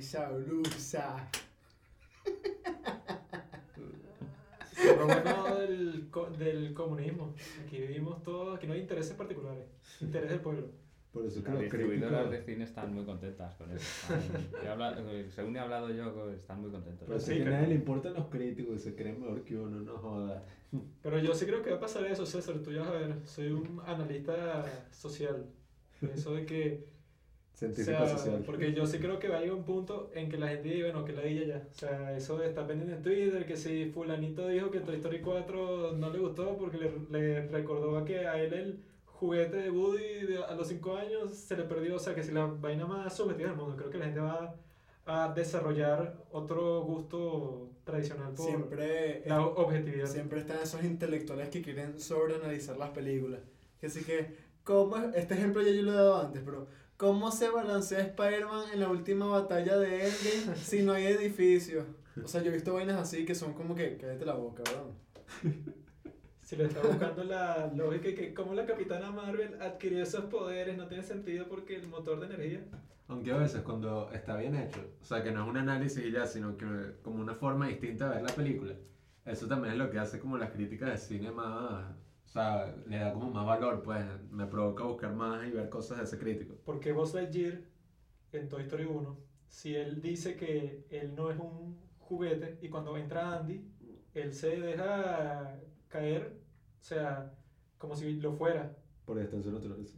O sea, porque él conscientemente dice que no es un juguete, pero de todas formas actúa como uno. Extensión naturaleza. La verosimilitud en el cine es una de las cosas objetivas. Aunque es que ahora sea verosímil, eh, la, o sea, la verosimilitud, no, no hay distintas verosimilitudes, hay una verosimilitud. Esto es creíble, esto no es creíble. Lo que pasa es que cuando nos metemos en cuestiones técnicas o cuestiones científicas y ese tipo de cosas, hay distintos espectadores. Hay espectadores que saben sobre este tema en ingeniería espacial y si haces una película espacial y le pones una cosa que no cuadra con lo que ellos saben, dicen, mira, qué mal hecho está eso, eso no es así. Pero la inmensa mayoría de los espectadores no lo saben. Entonces, ¿para quién está hecha la película? ¿Para el, experto, ¿Para el experto o para las personas normales? Yo en estos días vi sobre eso una de las estupideces más grandes que creo que he visto en mi vida entera, que, que supuestamente el insoportable de Neil deGrasse Tyson estaba viendo Titanic. Entonces el tipo, como o sea, una persona insu- in- insufrible, dijo que, bueno, hay una escena de Titanic, ¿no? Que es de noche, ¿verdad? O sea, que están hablando Jack y, y la, y la Jeva Rose. y, ajá, y Rose. Entonces que, pero las estrellas a esa hora, que eran las 12 de la noche, no estaban en su lugar apropiado, porque la Osa Mayor a esa hora no está en esa locación del cielo por donde estaban viajando. Ve la Entonces película, cuando weón. vi eso me sacó de la película. Entonces el maricón de James Cameron cambió la siguiente versión para que fuera precisa como lo dice el pajugo este que se, que se la de Einstein. Entonces yo dije, ajá, eso, o sea, como están posicionadas las estrellas, es una película, weón. O sea, ese barco no es de verdad. Un barco que, que ay, ¿por qué el barco, el motor no se adecua al modelo de... Es un, loco. es un buen ejemplo. Lo que pasa es que, bueno, si lo cambió para que fuese correcto, pues, pues tira va. O sea, Vale, porque pues, s- Malo no es. Sí, No. es que si yo hago una película y me dicen esa vaina, yo digo que, mira, weón, o sea, no sé qué película estás viendo tú, pero, o sea, no sé, enfoca tu atención en otra cosa, weón, en las actuaciones. O Y sea, luego hay y luego hay agujeros de guion que van contra la verosimilitud también que no se notan. Y están ahí. El agujero de guion que puede que sea de los más famosos de la historia por la película de la que es, es el de Roswell. El de Ciudadano Kane. Bobo. Empieza la película, Bobo. empieza la película, el eh, hombre que se, se nos va a morir y tiene la bola de nieve con Roswell y dice Roswell y se le cae la bola de nieve y rueda y llega la enfermera y entonces la película es vamos a averiguar por qué las últimas palabras de este hombre fueron Roswell. Ese es el, el, el incidente desencadenante, ¿vale? Vamos a ver por qué. Historia de este tipo. Vamos a ver.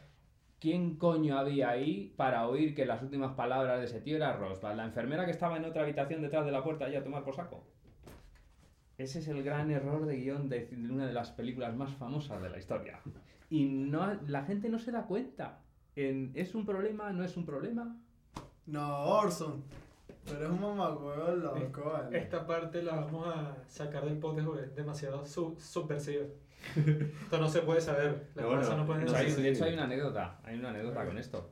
Que un, eh, un periodista se le acercó a Orson Welles y le preguntó por eso, que se había dado cuenta. ¿Pero en qué y año se fue eso? cuenta, pues en el año del estreno de la película, de- Ah, coño.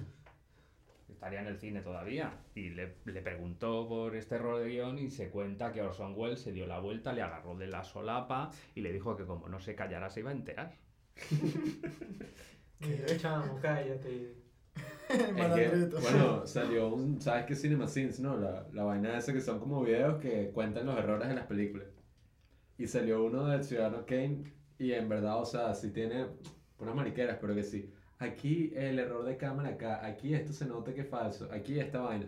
Pero yo creo que en verdad lo importante es eso, o sea, que una película buena no es que sea perfecta. El- errores son, ¿vale? Exacto. Pero la cuestión es, ¿se notan? Mm.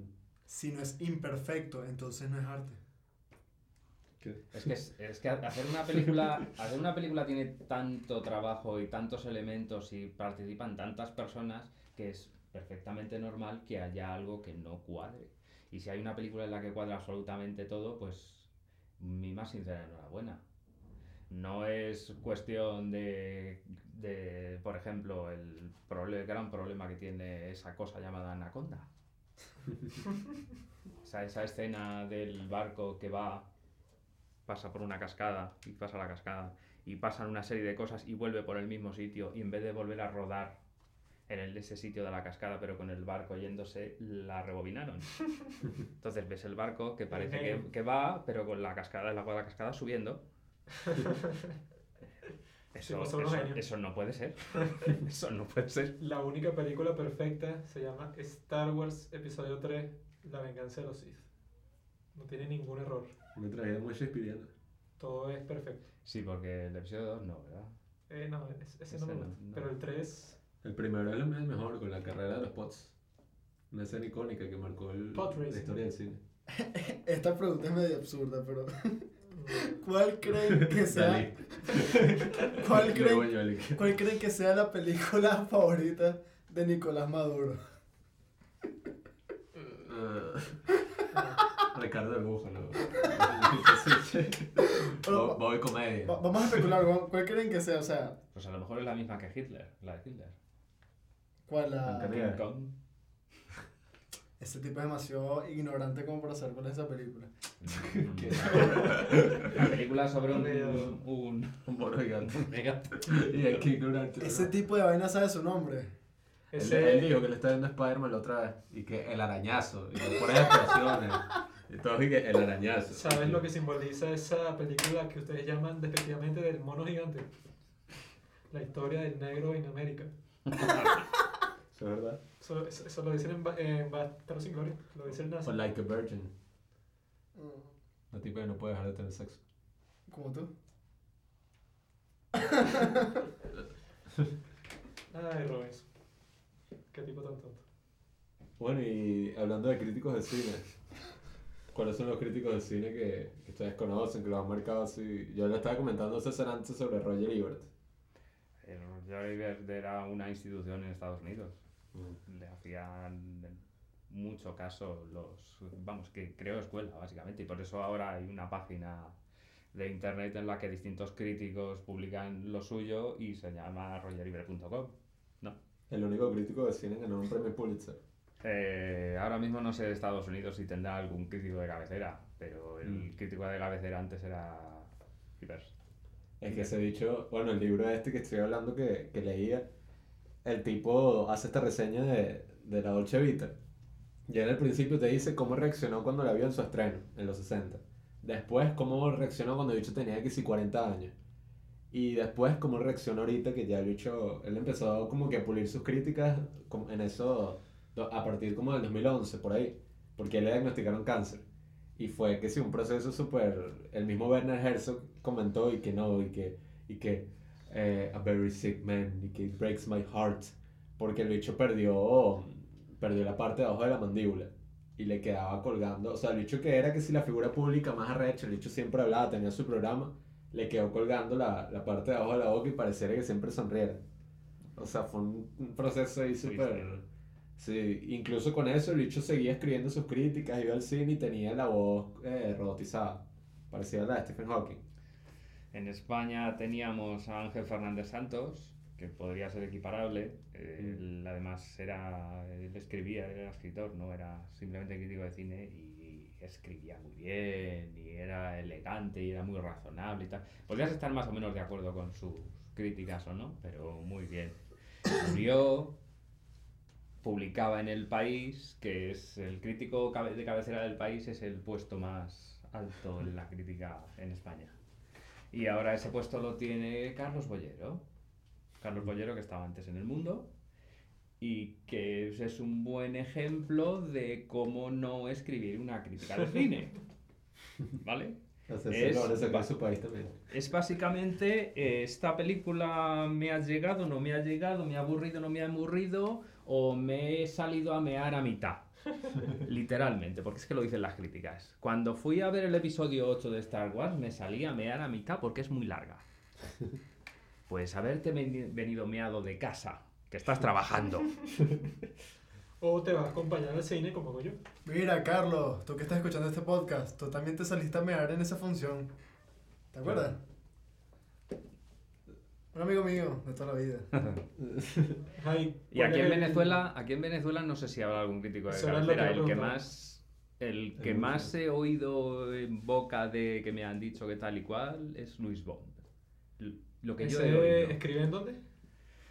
Eh, pues no sé si publica ahora mismo críticas en medios, pero es profesor de cine y le invitan a todos los pases y le entrevistan siempre que sale. ¿Profesor en dónde? En la- todas las universidades que tienen asignaturas de cine. ¡Qué asco!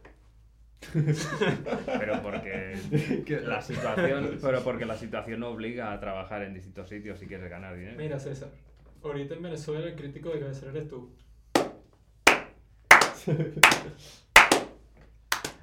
Solía ser yo, pero renuncié. es que también muchas críticas que sacan acá son. Es como lo que te decíamos en la escena esta de Birdman. Que bueno, puras etiquetas y ya. Pero di el nombre, di el nombre. No, Dale, no. dale, dale. Ese hombre, ese hombre. Eso lo vamos a invitar un día. Dilo. Dilo, dilo. Dilo, o lo digo yo. Ay, está cagado. Dilo. Pusilánime. Ajá. Eh, el crítico este que nosotros te comentábamos afuera. El bicho se llama Sergio Monsalve. Y el carajo es que también lo que me da risa de todo es que Juanqui, si tú capaz esos artículos ya no están, pero Juanqui siempre salía en los comentarios con una pelea estúpida así con, con el crítico. Entonces, yo me acuerdo cuando salió de Revenant.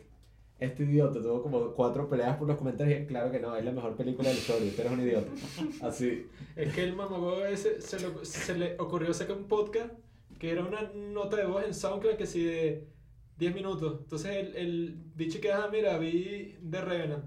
Entonces la película me pareció muy larga, No, no, no, no fue así, fastidiosa. fue así. Fue que, bueno, amigos, eh, ayer fui a ver The Revenant de Alejandro González Iñárritu. El bicho lo único que hace es plagiar a, a Mel Gibson en La Pasión Ah. de Cristo. Y que la película la dirige el Chivo Lubeski, el verdadero director de la película, con sus planos. ¿no? Y cómo fue que dijo y que sus fondos de pantalla. Dijo una, pero era, yo creo que era irónica. No sé, No era irónica, sino que él en todo lo que dice está como que, ay, mira, es como que polémico. Porque si hay como que una controversia entre si una película es buena o mala, el tipo se agarra cuál es la posición más controversial porque sabe que eso es lo que atrae más clics, pues. Entonces, si, o sea, si por ejemplo todo el mundo está diciendo que La La Land es la mejor película del año por tal y cual, entonces en la reseña que él saque que una película mediocre, Mira- sobrevalorada, aburrida. En la reseña de La La Land y que no, se puede ver evidentemente eh, el triunfo de una mirada oamista frente a el surgimiento de una generación trumpiana de los yuppies de Nueva York y yo y que Maldito loco. esa película la sacaron en 2016 y bicho está hablando de la lucha entre oamistas y trumpianos cuando ni siquiera se sabía quién iba a ser presidente, o sea, son las vainas que este bicho la otra vez estaba que una mente retorcida.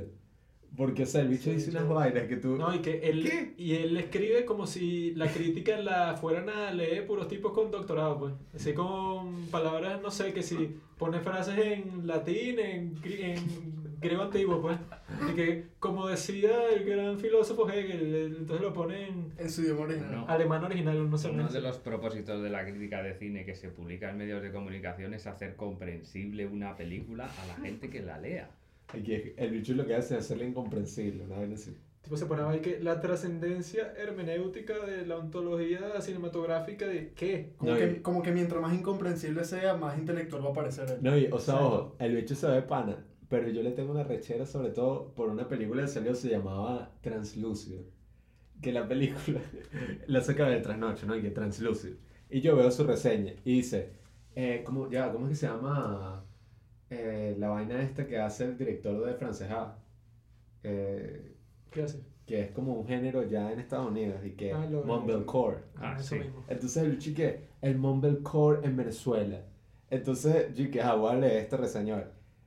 Yo creí que la película era que sí la vaina más arrecha que yo iba en mi vida y que trata los temas tan actuales y modernos de la sociedad como la, eh, la eutanasia y además podrida y que la situación venezolana podrida en la gran pantalla usando el género mumblecore, un show así. loco. Y yo estaba y que mierda, qué película más arrecha, tenemos que irla a ver. Fuimos el trasnocho con mi mamá y mi papá, o sea, toda la familia y que vamos a ver esta venezolana. Y ellos y que, película venezolana, no, qué fastidio, vamos a verla que es buenísima. Creo que sí, bueno, fue una de las experiencias más gratificantes y, o sea, es que fue tan mala. O sea, y era tan divertido ver una película tan mala así que se la tomara en serio. Era tan mala que era buena. No, y después en ese cine que fue en el trasnocho, ¿verdad? Eh, los, o sea, lo- lo- los tipos en, en la página de Facebook de la película sacaron una serie de entrevistas que le hacían a la gente que salía del cine después de verla. Y no sé qué, qué gente sacaron de ahí, pero todos y, y que no, fue sorprendente, yo lloré al final de la película, que- buenísima, me- y que Fue sorprendente, no me esperaba esta mierda.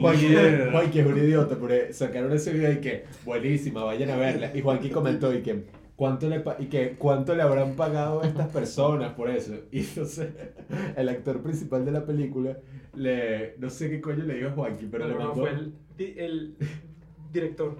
¿qué fue lo que te dijo el director? Y que, bueno, amigo, pero no hay razón para ponerse con esa actitud negativa. Vamos a conversar qué fue lo que no le gustó. Y yo que, mámalo. Y después el actor principal le mandó la solicitud en Facebook a Juanqui de amistad. Y Y este bicho sí es la pinga. Este, este, no sé, que si me va a empezar a pasar mensajes directo por Facebook y que, oye, amigo, ¿por qué no te gustó? Que, coño, porque es una mierda. Que, o sea, ¿qué voy a hablar contigo si la película no tiene nada bueno? O sea, no hay ni siquiera nada que pueda decir por cortesía y que me gustó la iluminación. No, no, no. Todo es una mierda. Y, y yo creo que la gente tiene que aprender, o sea, en internet tú no puedes discutir nada así, porque es que si lo más estúpido, o sea, nosotros siempre terminamos y bueno, jódete, puta. O sea, a- así sea una discusión de lo que sea. ¿Qué tú, huevo? Chao. Y los bichos siempre, no joda, Jódete, 30. puta. Lo, lo más divertido de, de estar así como en internet es cuando te ponen un comentario que si de cuatro párrafos y tú le pones una respuesta que si de una palabra, y mámalo. O sea, porque los bichos, Sergio Monsalvo, me da risa. Eh, porque yo lo sigo burdo y le estanqueo. Ay, Y, por- o sea, es tan divertido ver Es, todas, es morbo, es morbo. todas las cosas que el bicho pone en Facebook. El bicho puso uno y que este director que se pone a atacar a la crítica y por un, cor- un correo de Gmail le tomó captura. Y el director le dije, mira, eh, si puedes hacer una reseña de mi película. Y el bicho la vio y no le gustó. Y el director, "Ma, ¿y qué, qué te pasa? Ah, No apoyas el cine venezolano y que no te gusta. Mira, Y el bicho y que, ay, y tú con eso y que no sabes usar la ortografía castellana y te equivocas. Y yo, "No, la risa Escucha, que- pon todo eso en un contexto americano. Y que Tarantino haga una película y un fan y que Tarantino, que mierda. Y Tarantino le escribió en el primer que, ¿por qué no te gustó, amigo? Es hay mil casos de bichos A mí así también me arrecha cuando están así, que como ese tipo se la da de que él es Cervantes, ¿no? Entonces, él- cualquier vaina que uno escribe y que, oye amigo, esa proposición está mal usada y coño, si, si lo entendiste, lo entendiste. Yo no me voy a poner con un show a, a escribir un comentario de Esta es como zurda conducta, pero así que con el vaso dando. Ese, ese tipo, Sergio, ¿cuántos años tiene? ¿Es un viejo o es joven? Es un tipo, un tipo. Sí, cuarentón. Treinta y pico. Treinta y pico, sí. Y ese se graduó de economía que va a hablar de cine. Que se quede en su nicho. Ponte a hablar de, de- del robo que hacen los banqueros a todo el pueblo. Eso es lo que sabes tú. Y este bicho se ponía con unas vainas, unas peleas así, un bicho que, que de Revenant es terrible y que no tiene guion y que Mad Max es mucho mejor. Y oye, ¿qué hace? ¿Sabes todo? Mad Ah, Max es mira, una mierda. La reseña que yo escribí de, de Revenant, cuando me descargué el torrent, eh, o sea, que la hice súper temprano, no sé, que si meses antes del propio estreno. Eh, como hace un año todavía, si tú buscas reseña de Revenant en Google, la mía era la primera que aparecía. O sea que probablemente... Posicionada. Alejandro González Iñárritu leyó mi reseña y yo le había dado 10 de 10. Entonces yo sé que cuando lo ve en persona y que mira, mano, fui yo. Pregúntale. Y, Oye. y él dice, berro, fuiste tú, mano. Bueno, Toma mil dólares. Te Alejandrito es debo, el mejor director te de la debo mis. Oscars, te debo mis Oscars. Has cobrado, ¿quién eres tú, pa? Eres mi héroe. Juan que no joda, hace películas con puras perrongas. Hecho no es huevón. No, Y no, eh, no. nota de corte, no, Cuando, corte número uno. cuando fuimos al pase de prensa, me acabo de acordar de esto de críticos que hacen cosas. Cuando fuimos al pase de prensa de la última película de, de Spielberg, la de Ready Player One, Mm. adaptación, Esa es la película preferida, Robes. a mí me gustó bastante. O sea, Pero y sí, la- sí, y la- yo- la- el, el homenaje al resplandor me pareció una maravilla bueno, absoluta. esa absoluta. Además es que Kubrick y Spielberg eran amigos. Sí, el Spielberg fue el set de El Resplandor. Sí. Eh, cuando volvíamos en el autobús, porque fue en la ciudad de la imagen de Madrid, ¿vale? Estaba fuera de lo que es la propia ciudad, eh, Carlos Bollero estaba hablando por teléfono, por el móvil en el autobús, y estaba poniendo la película a parir. Estaba poniendo a parir por teléfono. Esta película qué, cómo. Y bueno, no estamos de acuerdo, pero vale. Pero dijo una cosa que me dolió muchísimo a mí, que fue, y encima, la banda sonora no es de John Williams, sino de un tal Alan Silvestri. No, buena. Alan don nadie ahí. Un tal, como Un si tal. fuera un bicho que está aprendiendo. Y que hay un chamito que está en la escuela El de que música. hizo la banda sonora de Regreso al Futuro, por decir una. Casi nada. Por decir una. ¿Vale? No, y también El que hace hizo Los que Vengadores. volviese- Los Vengadores. Sí, sí, ha hecho muchísimas. Las, las películas de Robert Zemeckis normalmente la banda sonora es suya. Ha hecho muchísimas. Pero la banda sonora que hizo que dejaran de una puñetera vez la música electrónica en el cine y volviesen a las orquestas y a las bandas sonoras en condiciones fue la de Regreso al Futuro. Fue esa banda sonora. Ya. Un tal Alan Silvestri. Me levanto y los trangulo. Pam, pararam, pam, Dejo que termine la conversación. Bueno, pararam, Monsalve y ¿cómo es, el, ¿cómo es que se llama el crítico que acabas de decir? Carlos Bollero. Sergio y Carlos, los esperamos aquí para la réplica. Y ustedes, Réplica, réplica. para el debate que vamos a organizar. Vamos a organizar una batalla del rap en el Junquito. Con todos los, los bichos que se le dan de críticos. A ver quién es el más- Aquí ponemos una pista relajadita y nos lanzamos un freestyle. Lánzate un beatbox, pues. Yo, yo, yo. Beatbox. Y ahí empezamos la, la batalla. Tú te quedes crítico, pero en verdad eres un cítrico porque no sabes hacer reseñas y lo que haces te lo enseñan.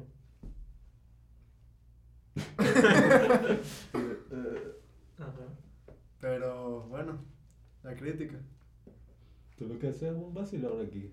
No hables de. Tú no importante. nada. Mira, pero yo aquí te tengo, César, ¿verdad? Yo las cosas que digo yo no hablo con nada, yo lo digo con argumento. Tú sabes que es una red libre de escala. Una red libre de escala. Libre de escala. Red libre de escala. Una red libre de escala es un tipo específico de red compleja. En una red libre de escala, algunos nodos están altamente conectados, es decir, poseen un gran número de enlaces a otros nodos, aunque el grado de conexión de casi todos los nodos es bastante bajo. ¿Por qué traigo esto a colación?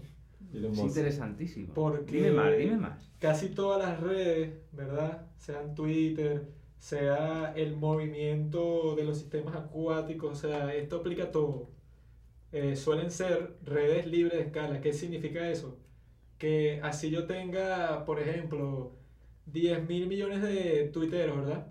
Siempre van a haber, ponte, 100 tuiteros, que son los más populares, y el resto de la basura están al fondo y tienen como 100 seguidores cada uno. Entonces, si seguimos esta tendencia, que es así, no importa eh, cuántos usuarios tenga o cuánto se descentralice la, info- la, info- la información, en el largo plazo se van a formar estos nodos, ¿verdad? Que son los enlaces de la red, que son los que tienen más conexión con todo el mundo. Entonces, eh, lo que se puede prever a futuro es que así ahorita hay 10 mil millones de críticos y bueno, de esos 10 mil millones el, och- el 80% deben ser puro gafo, pero ese 20% al largo plazo van a volver a adquirir la autoridad que tenían antes y la, y la influencia con la que contaban. Porque lo que estamos viviendo ahorita es una simple tendencia, no es una ley absoluta. Maldito loco. Fíjate, esto seguro que a Sergio Monsalve le encantaría. Encanta esta. Sendo pase, mano. Deben haber. Los críticos van a volver a resurgir. Ahorita están jodidos. pero- Optimismo con explicación. Bueno. ¿Y por qué es importante en sí que haya? Según Robinson, lo- eso no es importante ya la crítica de cine. A mí la crítica me la pasa, no, por el culo. Es que un tipo como Robinson no puede ser ejemplo de nada, porque él es. o sea, Bueno, Roger Ebert decía aquí que la crítica de cine es importante, pero las películas son importantes. tipo inteligente. Hombre, alguien. Tiene que haber gente que explique las cosas.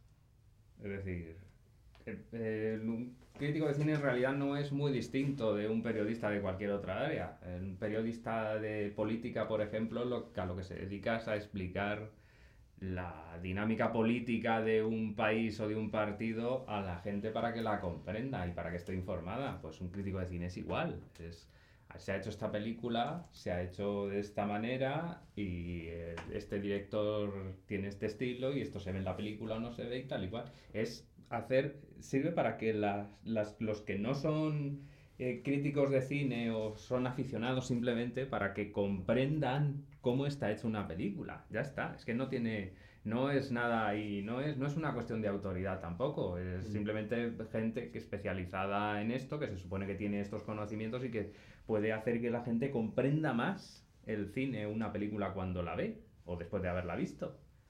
Es, la crítica de cine es eso, no es una cuestión de no, y es que yo soy crítico de cine, y claro, no. Yo me dedico a que la gente pueda comprender mejor una película. Ya está, no tiene más. No, y muchas veces, ¿no te acuerdas de la que vimos de Michael Haneke? Que salió como, nada, una escena final, un plano donde había como un coñazo de gente. Y se acabó, y Juanqui, ¿qué? Ya, y ¿qué es esta porquería? Y, no, y que no pasa nada. Y nos metimos a ver la reseña de Roger Ebert. Y al final te dice que, no, claro, eh, vemos al hijo del personaje principal hablando con este otro tipo. Y ahí es que se confirma la teoría. Y Juanqui, ¿qué? Qué mentiroso, y que si eso no sale. Y pusimos la vaina. Y entonces, o sea, se veía un coñazo de gente y se veía al hijo del personaje principal hablando con otro tipo y eso era que si lo que revelaba todo, o sea, toda la película. Y Que nosotros se- ya, ah. Que ese Michael Haneke se la da ingenioso, que me puede engañar a mí. si cualquiera, si pones la vaina así tan escondida, no. Tú lo idolatras, tienes una franela con su cara. Esa la tiene Pablo, yo tengo la de Lars Trier, mira. Ah, ya. Lars, este. El que comprendía, el que comprende a Hitler. Ah, sí, sí, El que sí. comprende a Hitler. Sí, sí, ese es el nazi. I understand. Bueno, Lars. O cómo sacar las cosas de quicio contra un director de cine. Es que a, sí. a él, a él lo sacaron de contexto. Yo también entiendo a Hitler. Von no un decir que genio. comparto sus opiniones. Yo entiendo por qué hizo lo que hizo. Porque yo estudio la historia. Una, se supone que una de las se supone que una de las razones por las que hay que entender los procesos históricos o la gente que los ha provocado es para Que no vuelva a pasar lo mismo. Exactamente. A eso es lo que se refería Lars. Pero, pero los Nazi, franceses fuera del festival de. Cannes. La pregunta, la pregunta de todo es ¿por qué está Es que, hablando de eso? mira, te explico. en, la, en la premier de No, no, no, no, no, yo, te, yo te explico, Juan Pablo. Ni yo lo sé, ni nadie lo No, debe mira, saber porque se quedaron ahí. Todas las personas, mira, todas las personas del medio artístico son unos sensibles. Tú les tocas la llaga y se ponen a llorar. John Ford era sensible de una que salió- sensibilidad, John Ford, que buf. ¿Cuál es tu llaga, Ronson? Mi llaga. Mi llaga es que la gente no me comprenda como tú. O sea que yo te toco la llaga. Sí. ¿Qué tan frecuentemente? Espero que no sea una metáfora esto. Todo una metáfora. No, en realidad, Juan Carlos es uno de mis mejores amigos, junto con Juan Pablo. Estoy agradecido, porque esto no solo es una relación de amistad, una relación Pero- profesional. No, si lo de antes era una metáfora, desde luego no es solo eso. ¿eh? no ustedes que están escuchando este podcast, no va- de esta amistad van a surgir tantas películas que nos, va- nos van a aplaudir de pie en cada función. En las Esto va a ser interesante para si lo volvemos a escuchar en 10 años y de mierda. Y el Robinson que... Nada de eso pasó. Tantas esperanzas que teníamos y ahora los tres estamos en la calle actuando por monedas. O en la cárcel, que también puede ser. Y hicimos una película pero sin Robinson, Robinson no volvió a actuar y que hizo un atentado. Yo ahorita soy un chamito de 18 años que nadie lo conoce. No joda. Van a escuchar mi nombre en todas partes dentro de 20 años. Robinson Nicola. ¿De qué es que se trataba el podcast? El Podcast. ¿Qué? ¿De qué se trataba este episodio, no? Yo no sé qué estás hablando tú de podcast. Estoy en mi casa hablando con mis amigos. Micrófonos. Yo no están grabando. Micrófonos, ¿dónde? El gobierno tiene este salón bugueado con puros microfonitos. Vladimir, ya ponle las esposas. ¿Qué más, chamo? Ah, ¿Has traído café suficiente para los del Sevin cuando vengan? No, ¿Cómo- cómo? Claro. Son por el techo. Pero yo sí creo eso. Los críticos van a volver a resurgir como el proletariado surgirá en los próximos años. Que creas que ni si- ya eso, o sea, ahora yo creo que eso queda en la decisión de cada uno y ya, por lo menos ahorita. O sea, pero al final, yo no me meto en, para saber si una película es buena o mala antes de verla, yo no me meto en Twitter y que, ¿qué habrá dicho la gente? Mira, este tipo le gustó porque la vio con su hija, esto. Yo usualmente veo que si unos youtubers en específico... ni Eso iba a decir, siquiera- los, los nodos esos de los que hablabas iban a estar los youtubers ahí también. Sí, sí. Pues entonces no, so- no hay que ser tan optimista. Aunque hay youtuber que está George Movie Suck, que el tipo hace unas buenas reseñas. Solo que casi todos son como Chris Stockman y Jeremy Jans, que se enfocan y que, no sé, Misión Imposible 7, mi película No, preferida O que de son la unos historia. fanboys y ya, y están haciendo, bueno... Ay, o sea, pero eso, no hablan de nada de lo técnico nunca. Ellos, di- o sea, creo que fueron los dos, que el año pasado los dos dijeron que su película preferida fue la de Misión Imposible. La última de Misión Imposible. Eso es. Su película preferida de todo el año. Mm, Para ser película más la preferida de todo el año no creo, pero no estuvo nada mal. No, no estuvo. No estuvo coño, para hacer una película de acción, buenas actuaciones, buen. Coño. No buena historia, nada a pesar de ser. Estuvo muy bien hecho. Es la sexta entrega de la saga. No importa. Sí. La saga. Es que Y hay dos planeadas más. A mí también me gustó, pues, pero para ponerla de número uno sobre todas las otras buenas No, no. de ese año es súper exagerado. Ese año salió Mandy. Creo que sí, ¿no? No, o sea, Roma. O sea, hay tantas películas así. Ya con Roma, coño. Ah, Porque ah, a César no le gustó Roma. Sí, ¿Cómo que no? ¿Quién ha dicho a mí que no? Hombre, Yo lo escuché, Ah. dijo que, que era un plano así. ¿Cómo fue que dijiste? Y que el mismo plano así. No, pero no lo dije despectivamente. A ver, cada película tiene su, su concepción. No puedes hacer Roma igual que hiciste Hijos de los Hombres, ¿no? no puedes hacer eso. Pues sí, que la No casa carajito, Ahí siguiendo los todos por la casa ahí. el jugando en No, plano no. secuencial. No Le puedes cae hacer eso. lluvia y vaina. De hecho, el, el plano dando la vuelta estuvo Pepe. bastante bien. Oye, No Pepe. se suele hacer Pepe. tampoco. Vengo, tengo encargo. Pinche gata. Dijiste que lo ibas a ayudar a escribir Te quiero mucho, papá. Te queremos mucho, Cleo. Señorita. ¿Cómo es que hace al final y que, Cleo, ¿me traes un ponquecito? Porque sí. ¿Cómo es que? Un twink, Un una vez. pingüino. Un pin... No. ¿Cómo es? Una, una... ¿Me haces un batido de plátano, claro? Con esa película, además, Ándale, hubo, de lo que estábamos hablando, hubo muchas paranoias. Córrele, pinche Para gata. doña. Paranoias con esa película. Pinche gata. Había Fermín, gente que decía que qué bonito, qué bonito ser pobre. Qué bonito ser pobre, qué felices era- son los pobres, son los pobres felices. Está Miguelito, nuestro primer invitado. Estábamos hablando del cine venezolano y del barrio y vaina. Y él, ¿y qué? Es que no me gustan las películas venezolanas porque pintan el barrio como si la gente quisiera salir del barrio. Y yo, ¿y qué? De bolas que quieren salir del barrio. No, pero tú puedes tener tu vida en el barrio y ser feliz. Y que no, y que que- están diciendo que todo el, el concepto de la vivienda popular, del barrio, de la, de la, de la comunidad, no, no tiene valor en sí, en sí mismo. Yo, ¿qué, qué valor va a tener? Y si que de no-. Yo creo que confundimos las cosas. Una cosa es que uno trate de vivir lo mejor posible donde está, porque no puede estar en otro sitio, y otra cosa es que no quisieses estar en otro sitio, que es distinto. Claro.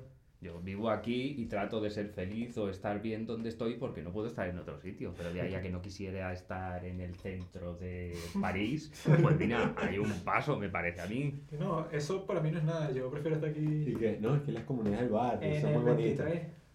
Agua salud. Cuando en esas películas, no, el carajito no sé, le robó el juguete al otro y, no tenemos que ir.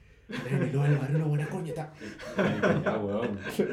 O sea que, viendo la Que familia. no pagaste la vacuna, mano. Estás loco. Nos van a quemar negocio. Ya güey. está Muere, bien, rata inmunda, muere. Muchas veces dije, ya, pero, o sea, yo parecía un maricón así civilizado y que, pero ¿por qué no acuden a las autoridades para resolver este asunto? En hermano, cuando Julio le dice a ti que no hay nada más bueno que una mamá de bola. Dame la segunda, dale. ¿Tú sabes qué es el trombón? Estás cogido, mano, si estás cogido. Yo he cogido, ¿tú has cogido? Yo he cogido. Ah, no, tu mano no tocó una jeva. Y no esperen milagros. Es súper cool. ¿Dónde estaba? Fue él casi me dio un paro cardíaco.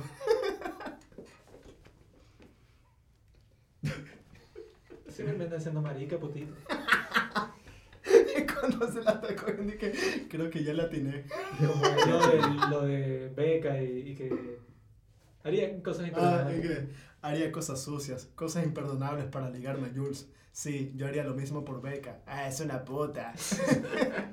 ¿Cómo trabajaron eso en España? Super, ¿Cómo es? Cool. Súper loco. salidos. Super taridos. Sí, así mismo. Este, creo que fue Jonah Hill y, y Michael Cera en un podcast, contaron que ellos cuando fueron en la gira a, a España, eh, una actriz hacía la voz de Emma Stone, ¿no? Una actriz española, hacía el doblaje de Emma Stone. Y eh, uno de los pósters era esa actriz española, así como que parada con las piernas abiertas, y se veía a Jonah Hill y a Michael Cera viendo hacia arriba, así entre las piernas. Y los bichos estarían, ¿qué carajo es esto? ¿Quién es esa tipa? y yo, no, sí, el marketing. Ya, pero Sí, sí, de, de- de- ¿de dónde sacaron esas fotos de ellos viendo hacia arriba así? O sea, ¿dónde la...? Cualquier Extraño. foto la, con Photoshop. De la misma película. Hola. Inteligencia artificial. Cuando este microbio está con la jeva en la cama y entra Bill Henry y que ¡McLovin! Carajo, tiene 13. tiene 12. Y que dijo tetas. Una loca película épica. Si son todas esas peliculitas que le gustan a este. Película Scary que no he visto en mi vida. ¿Cómo eras, tú cuando estabas. ¿Cómo eras tú cuando estabas en bachillerato? O sea, eres así el, el bicho intenso con las películas y que no, no saben divertirse. Oye, friki. No, en realidad yo el- la lata no se la he dado nunca a nadie con ni con nada de esto. Cada uno haga lo que les dé la gana. A mí me decían y que, es que, y que a Juan Pablo no le gusta ninguna película. Y que, ajá, pero ¿y que, ¿qué película dicen ustedes? Y que, este bicho, no sé, creo que era una loca película épica o Scary Movie, una vaina así que... Y decía que era una mierda y que las de Adam Sandler que una mierda, está loco. Y yo estaba de que bueno. Pero yo en el colegio una vez les pasé, eh, no tenía nada que ver y que clase de sociología. Pero yo quería ver, eh, ¿cómo es que se llama? The Wrestler, el luchador. Yo como que la llevé, pero la quería ver y que sí, sí, profesor, esto tiene mucho que ver con sociología. Y como que la puse y a mitad de película todos dije, no, no, no, quítala, quítala, es demasiado feo. Ah, y yo que es falso, o sea, es lucha libre, ni siquiera están peleando de verdad. Y que, quítala, por favor. Y todos dije, Juan Pablo, quítala, te están diciendo que la quites. La profesora. Y yo la quité y me piqué todo así. que que es demasiado feo, el que es demasiado feo, quiero decir. Que es lo que no se puede Y soportar. que Y, la- luego ven show sin Juan ningún problema. Pablo, me traumaste. Luego ven que show 3, 4, 5, 6, 7 y 8 sin ningún problema. Este ¿cómo es? Boyhood en tu colegio, fue la. Sí, sí, yo puse Boyhood y... O sea, ¿sabes qué? El tipo al final está sentado al lado de la jeva y ya, o sea, se quedan que sin mirando la nada. Y que la jeva le dice que, ¿has escuchado la frase de, este, algo así sobre el tiempo y que saber apreciar el momento? Algo así X. Eh, están los dos sentados. Y, o sea, se ve que hay como una química entre los dos, como que, verá, aquí este tipo le va a lanzar un beso en cualquier momento. Y la película se acaba y en ningún momento le da un beso. Y todo el mundo dice, ¿qué? No se la zampó, qué pajudo. No, yo le hubiera dado una ta O sea, y yo que, no, esto es arte. Tú no sabes de arte. Bueno, yo me acuerdo de la de, ¿cómo es? Harry Potter, la última, la 7 parte 2. Que nosotros le fuimos a el estreno y que en el Sanville, como a las 6 de la tarde. Y en esa época, no sé, todos se excitaron y la vaina estaba llena, pero llena así de una cola. Y nosotros ya teníamos las entradas. Y era una vaina, o sea, eran puros malandros que estaban y que, verga, Harry, güey. Y la gente se cagaba de la risa. Y yo, ¿qué coño? Pero que era que si cuando el carajo rompe la varita. Y que, venderla por Mercado Libre. Y todos digan, güey. Todo el mundo se reía, pero como unos locos. Solo tres de películas en el Zambi. Y después empezaron y que, Puros antisociales. y mi güey. mamá empezó y que, ya, por favor, dejen la malandrería. Y que, verga, la señora te está jodiendo, weón. Y yo, estaba, "Güey". yo cuando vi el planeta de los simios, la primera, la de Jane Franco, ¿sabes? Este, Yo la vi con mi papá, ¿no? Entonces había un poco de malandros ahí. Entonces cuando César grita y que, ¡No! Los bichos y que, ¡Eh, mano, el mono habló, weón! Y empezaron a gritar y Se echa el mono. ¿Te cállate. acuerdas de cuando vimos esa? Eh, hay una parte que de hecho le meten como un tiro con un tranquilizante. No sé, que le meten como un tiro y el bicho se cae. Unos bichos estaban viendo la película y se mono, ese es marico. Y habían como dos chamos que estaban al lado y los bichos y que, y que, respeten, vale, respeten. Y que, respeten un poquito, por favor. Eso no se dice, una vez así. Y los bichos y que, y que, maricones. Así, y los bichos estaban arrechos viendo la película. Que no sé por qué ese día había como 10 personas en el cine. Yo recuerdo que yo fui a ver The Martian con unos panas. Entonces un pana que estaba como a mi derecha le empezó a lanzar hielo. Y le caía en la vieja, weón. La vieja que estaba al lado de la señora y que, ya, joven, por favor. Maldito es el antisocial del grupo. De la naranja mecánica. El Cuando yo era un psicópata chaval, del grupo. cuando yo era un chaval vagabundo. que íbamos al cine del pueblo, que tenía gallinero arriba. Orinador así en la Eso era un espectáculo. Yo estaba, yo estaba como en tercer año, tenía como 15 gallinero años. lanzaban palomitas a los de abajo, chicle. Cinema Paradiso. de Todo, eso, eso. chiquis. O sea, era, era infernal. Decían la pajuela. Todo veía ¿En dónde fue películas montadas en burro. Y lo que más lo que más llama la atención es cuando vas a ver una película de Disney que van las, los papás y las mamás con los niños y dices, uy, uy, uy, uy, uy, los niños aquí, tal y cual, son peores los padres que los niños. Cuando... Peores los padres que los niños. Bueno, nosotros nos pasó. Ya, ya. ¿Qué? No, no, hay veces, cuando fui a ver el libro de la selva, al cine, precisamente, teníamos detrás a un padre que estaba con el niño y cada vez que había un chiste o pasaba alguna cosa decía dos cosas, solo dos cosas. Una vez decía, ¡Hala, Felipe! Y la otra, y si no decía eso decía, ¡y gratis!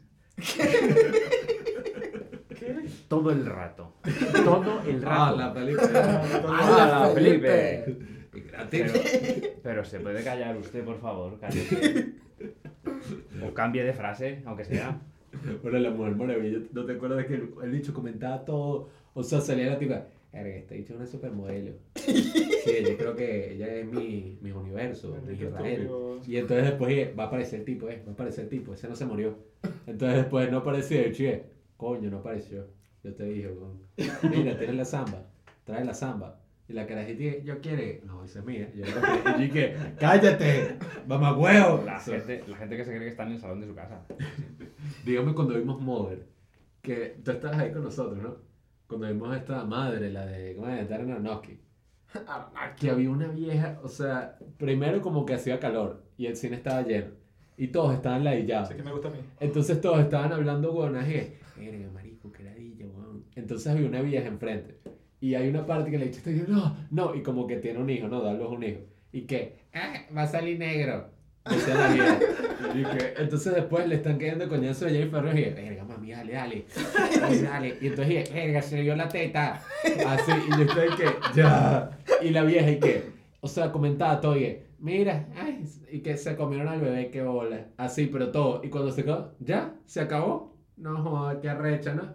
Película de mierda. Y yo, ¿y qué? Yo estoy, voy a estrangular esta mierda. Así que, verga. Bueno, pero esos son ir al cine, sus pros y sus contras. Uno Bueno, Pablo, película con el pueblo, El aprende arte, cosas. el arte es subjetivo. Bueno, dígame cuando vimos el. Si no quieres escuchar esas vainas, quédate en tu casa. Y la Cuando, tú solo. cuando- le pusimos el corto a nuestra familia en la casa, que yo era como una fiesta y que el día del padre y tal, y le pusimos el corto y que no, un show para que lo viera la familia. Y yo me acuerdo, yo llegué tarde y yo los estaba viendo como detrás de un muro. Así, porque- así que sí, viéndolo, así que. Y yo estaba comiendo torta y tomando vino. Y yo estaba así viéndolo, igual que como que me estaba viendo a mí. Y los, o sea, yo estaba viéndola y los bichos como que se reían de las partes que no se tenían que reír. Y estaban así todos como, bueno, no sé, como con el teléfono. Y de repente, iban a la mitad del corto y a un tipo lo llaman. Uno, un bicho de la familia. Y el bicho que, aló, eh, padre Luis, sí. No, no, sí, sí. Y, ah, bajé a la oficina. Coño, qué recho. Así, pero a mitad de- del corto, hablando así, sentado en mi, o sea, y yo estaba ahí, bueno, va, irá a, a colgar y ya. Habló hasta que se acabó el corto. Sí, eh, eh, es que yo no puse pausa ni nada porque yo pensé que, bueno, lo llamaron, pero va a tener el sentido común de cortar la vaina y decirle, bueno, mano, llámame, no sé, como 15 minutos, que era que lo que le faltaba el corto, pero no, habló por 15 minutos seguidos. Pero sí, ¿y qué? ¿Y qué? Verga, sí. Y que, y coño, Qué pero. bola, y huevón. que, ¿Y y qué? que, pero la pasaron fino, ¿no? Sí, es que me contaron que Luis le dijo a Pedro que yo que, mamá, huevo, o sea, ¿qué es esto? Y que, bueno, dale, dale. Sí, sí, sí. Coño, nos vemos mañana, dale, chao. Lo cortó y se acabó el corte y que, coño, estuvo bueno. Estuvo Buenísimo, y que felicidades. Y que, mamá, huevo. Yo como la torta así que, y puta. Desagradecido. Hay que ejercer a veces de acomodador con mala leche. Tienes que acercarte por detrás y hacer el una colleja aquí bien dada. Silencio, por favor. Ya, mi pana, por favor, sé serio, bro. Le decomisas el teléfono y listo. Aunque ay, la gente se pone medio maricón así cuando, cuando vimos las de Kubrick en el cine. Creo que era 2001. Hicieron una introducción todo show y que, no, esta película Kubrick la hizo para que hubiera un silencio en la sala, entonces no se deberían comer cotufas, no comenten nada, prestenle atención a la banda sonora. Un show así. Entonces empieza la película. ah, Estaba empezando, o sea que si no había, no había pasado nada todavía. ya 20 como- minutos ya va. Sí, nada. Y como que una persona llegó al cine y pasó como por medio del, productor, del, del proyector, así. Se vio la sombra, pero rapidísimo. Y que, y que, ah, y que por favor, no pasen por ahí. La gente se ponía así, entonces que sí, alguien y que, o sea, pero yo estaba y que, y una vieja, nosotros llegamos con dos cotufas así, pero gigantes. Y entonces empezamos y que, a comer así, y la vieja y que, eh, los señores dijeron que no se podía comer cotufas durante la función. Y que, ajá, pero ¿por qué? Y que, no, que es muy importante la banda sonora y el sonido. Y que. Y si no se pueden comer cotufas, ¿por qué me habéis vendido cotufas? No, no, nos comimos la vaina y empieza la película. Lleva cinco minutos, la vieja estaba sentada al lado de Juanqui. Y la vieja durmiendo así que, hacia el lado de yo, A mí me da la idea cuando la gente se pone con ese show, porque digo, bueno, si vas para el cine, ¿verdad? Y que, ay, me molesta el ruido que hace la gente cuando come cotufa. Entonces quédate en tu casa, weón, que estás tú solo. Yo voy para el cine para disfrutar la experiencia comunal, el pueblo, experimentando todo al mismo tiempo. También una experiencia de cine muy concreto que es el de las filmotecas populares. Mm. Filmotecas como por ejemplo la de, la de Elche, que los jubilados no pagan los miércoles. Entonces, y, los, y para los demás la función está a mitad de precio, ¿vale? Entonces va mucha gente. Pues van todos los jubilados allí y tú te sientas a ver la película y tienes, tienes detrás, a una mitad de la película, a uno de los abueletes durmiendo y roncando aquí detrás. tienes a otro de allí delante haciendo exactamente lo mismo y en el otro lado otro roncando allí. Se vienen a la filmoteca a dormir la siesta, ¿vale? Y si no tienes delante a la señora leyendo todo lo que sale en pantalla. Dirigido por no sé quién. 1945. No. Estrecho de Bering. Y así todo el rato. A mí sí toda me caen mal los O viejos. comentando. Ay, Los hija mía, viejos, no. pobrecita. Ay, fíjate lo que le ha pasado. Qué mala persona. Todo el rato. todo A mí me rato. caen mal los viejos, no trabajan, me roban dinero al Estado con las pensiones y las jubilaciones y lo que hacen es joder así, no, tienen llenos los hospitales, en cambio nosotros los jóvenes lo que hacemos es trabajar, yo nunca voy a ser viejo, yo me voy a suicidar cuando cumpla 40 años. Que ladilla. Eso es un interesante plan de vida. O de muerte. pero- ¿No te acuerdas cuando fuimos a ver una película en los galpones? Que es un show aquí, es que es un lugar ahí donde hay literalmente unos galpones. Y se pusieron artísticos y que vamos a pasar un documental de Ingmar Bergman, su relación con Lee Bullman. Y que, ¿cómo era? Ingmar y Lee. Creo que era ese. Y era todo un show. Y era un proyector ahí cualquiera. Y toda la gente sentada en la grama viendo la vaina. Y mis papás hicieron todo un show como para sentarse, un show ahí. Y no sé qué coño le pasó a un viejo que estaba ahí, pero está, ¿te acuerdas? Que estábamos como comiendo cotufas y el viejo estaba con, o sea, tenía pelo blanco, pues, pero no era así un viejo arrugado, un, un tipo así, ¿sabes? Como el papi. 60. Sí, sí, pero se veía que tenía plata y estaba con una tipa. Y entonces estaban viendo la película y había una señora comiendo cotufas normal. Y el bicho está viendo la película relajado y de repente se para y que, vete a la mierda, tú y tu bolsita. Y que, y, se, y agarró la tipa y se fueron. Y todo y que, y de, ¿qué? Y tenían un show, o sea, nosotros nos sentamos en un banco y que, no, ahí no se pueden sentar, ese banco es para la gente que va a consumir. Y fui que, ah, pero esta vaina está cerrada, no hay nadie que, bueno, ya verán. Entonces como que se fueron y pasó un vigilante con el, con el walkie-talkie así como con todo el volumen arriba y que diles que no se pueden sentar ahí, José. Diles que si no nos vamos a tener que sacar de los galpones. Sácame, pues. Y el bicho pasó y no dijo nada, o sea, pasó y se escuchó eso y, y mi mamá y que, ay, sí, cómetelo, pues, no jodas. Así que... Mano, yo me toque y te agarra afuera. Eso es otra vaina. Eso es otra vaina que me molesta de Caracas, que como aquí no se hace nada cultural, cualquier vaina que medio hace no joda. Van todos los posers corriendo para allá y que, oh bro, sí, aquí se va a proyectar, no joda, una película de Tanzania, de un negro ahí en la selva. Y, que- Y todos y que... y todos y que, "Ah". bro, qué profundo. Y "Shh, por favor, cállense.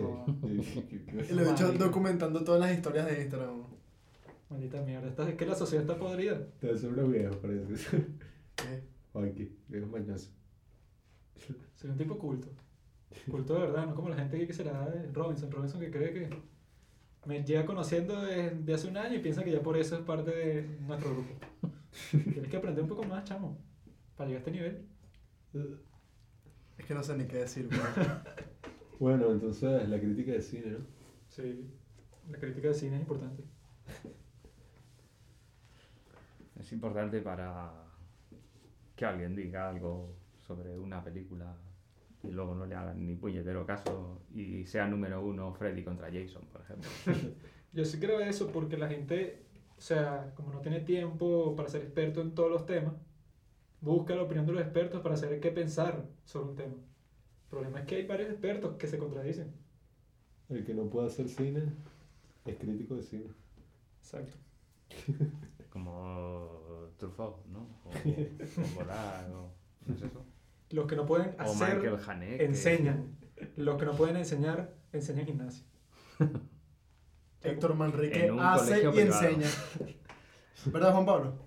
No. ¿Qué les va a enseñar? Se no sabe. Héctor Manrique es el genio de la actuación. No solo en Venezuela, en todo el mundo. No te desvíes del tema, Robinson. ¿Cuánto te están pagando, chamo? Ajá, ¿y qué hay de la crítica de teatro? Ya hablamos de la de cine. Si no le hacen caso a la crítica de cine, ¿tú crees que alguien le hace caso a la crítica de teatro? En Bergman sí. La crítica del New York Times iba Sí, a bueno. determinar el destino de la obra de Reagan. Aunque, ojo, en Nueva York es que está, o sea, en Nueva York creo que la vaina cada entrada para una obra de teatro con todas 30, euros, 30 dólares, una vaina así, la más barata. Para ti, coro. O sea que si en el quinto culo, 30 dólares. En el quinto culo. y por eso es importante y que la figura del crítico y que coño, la gente como tiene su plata. Para y no malgastar. Exacto. Pero aquí, a mí- o sea, el teatro, bueno, no voy a hablar, no me voy a meter en las profundidades así del teatro acá. Pero hay algo que Robinson y yo Ay, hemos visto cagó. últimamente, que se llama microteatro. No sé si has ido. Mm, En España llevan muchos años con microteatro. Pero, marica, es una vaina. o sea, yo me metí en estos días por curiosidad y que microteatro Venezuela, como para ver los pósters de la vaina. Una vaina y que la sardinita. Y salían dos gordos haciendo como que con la vaina de sirena, acostados y de, "Güey", en un fondo blanco. Y como que el dibujo de la vaina de, de la sirenita. Otro, como, es que son unas vainas. yo yo. No sé, no sé cómo será aquí. En, en España el microteatro son en escenas, son en escenas y además suelen hacerlas muchas en habitaciones pequeñas, es decir, es un público reducido, ¿vale? Pero son escenas elaboradas, no son No, aquí es varietés. puro teatro cutre. Y entonces la gente que lo hace, como no le cuesta nada hacerlo, y saca 10.000 obras de microteatro al año, entonces se la dan de las lacritas que están produciendo. A Robinson le ofrecieron protagonizar un monólogo. Cuéntanos de qué era, Robinson. ¿Y qué dije yo? Antes Cuéntanos de qué era. Este, trataba sobre un futbolista que era marico. Yo obviamente lo rechacé, ¿Por qué? Porque eres homofóbico. ¿no? Porque no eh, contribuía en nada a mi currículum. ¿Por qué no? Porque yo lo digo y ya. ¿Sabes? Que la obra era Puede ser político, un monólogo donde iban a poner a Robinson como futbolista y Robinson a medida que avanzaba el monólogo se iba partiendo. O sea, se iba viendo que el bicho era gay. Y que, Se va partiendo, pero otra vez, pues ya tú ves a Robinson al principio y no. o sea, que me parece como hasta homofóbico, no sé. Es como más homofóbico eso que cualquier otra cosa. Y que bueno, mira un fútbol y es gay. ¿Qué? Pero si los gays Son son, todos afeminados. ¿Sabes? O sea, son vainas que tú dices y que... Es gente que no conoce la distinción entre marico y gay. Tú puedes ser gay, relajado, Marico, sin ser marico. marico es cualquiera. Marico no es un insulto. O sea, me Gay. refiero. tú cuando le dices ponte mamá huevo a alguien o hijo de puta no es de manera literal, ¿sabes? O sea, no le estás diciendo que su mamá es una puta, simplemente es algo que tú dices y ya. No, no, Robinson, estás confundido. Gay, ya no sabe cómo se usa el lenguaje. gay es una persona la cual le gusta un individuo de su propio sexo. Marico es alguien que tiene actitudes poco serias. Marico, tú le dices marico a cualquiera. Mira, marico, pásame eso. ¿Qué pasó, marico? No, Todo no, fino. no. Guaidó, Guaidó dijo que marico no era un insulto. Bueno, cada quien tiene su definición para marico, no está en el diccionario. Eso no existe. Hombre, yo he visto aquí que los amigos se tratan así, quiero decir. Este dicho ya empezó a O sea, tú no dices marico como un insulto. Cada, cada quien tiene su definición. Robinson ya empezó con el relativismo. No, nada existe. Todo, todo es. El hombre es la medida de todas las cosas. Ese eres tú que te crees Jodorowsky. Sí. Tiene que ver el maestro ¿Queréis Jodorowsky con el esto. orgasmatron? Los dos, eh, así. Desestresado. Yo soy psicomago. ¿Quieres que tenga el destino? La madre que paría, que paría Jodorowsky. Joder, qué un genio. Y Uno de los mejores artistas del siglo XXI. La montaña sagrada. Tiene, do- tiene dos Fan- guantazos. Fandoilis. La danza de la realidad puede ser sin fin. Es un genio. Ese par de Alejandro Iñárritu y Jodorowsky no jodas. Yo a mi hijo lo voy a llamar Alejandro. Por Alejandro Jodorowsky, Alejandro González Iñárritu, Alejandro Magno. Alexander the Great. Alejandro Orellana, suena bien. Es el próximo presidente. De Estados Unidos, pues yo me voy a esta mierda. Un nombre sin personalidad. Alejandro Arellana. No hay nada más genérico. Sí, ¿cómo te llamas tú? Robinson Nicolás. Siendo nombre. Nicola. Sí, sí. Sin acento y sin S. Sí, sí. Eso dices tú, pero como está escrito, como está escrito.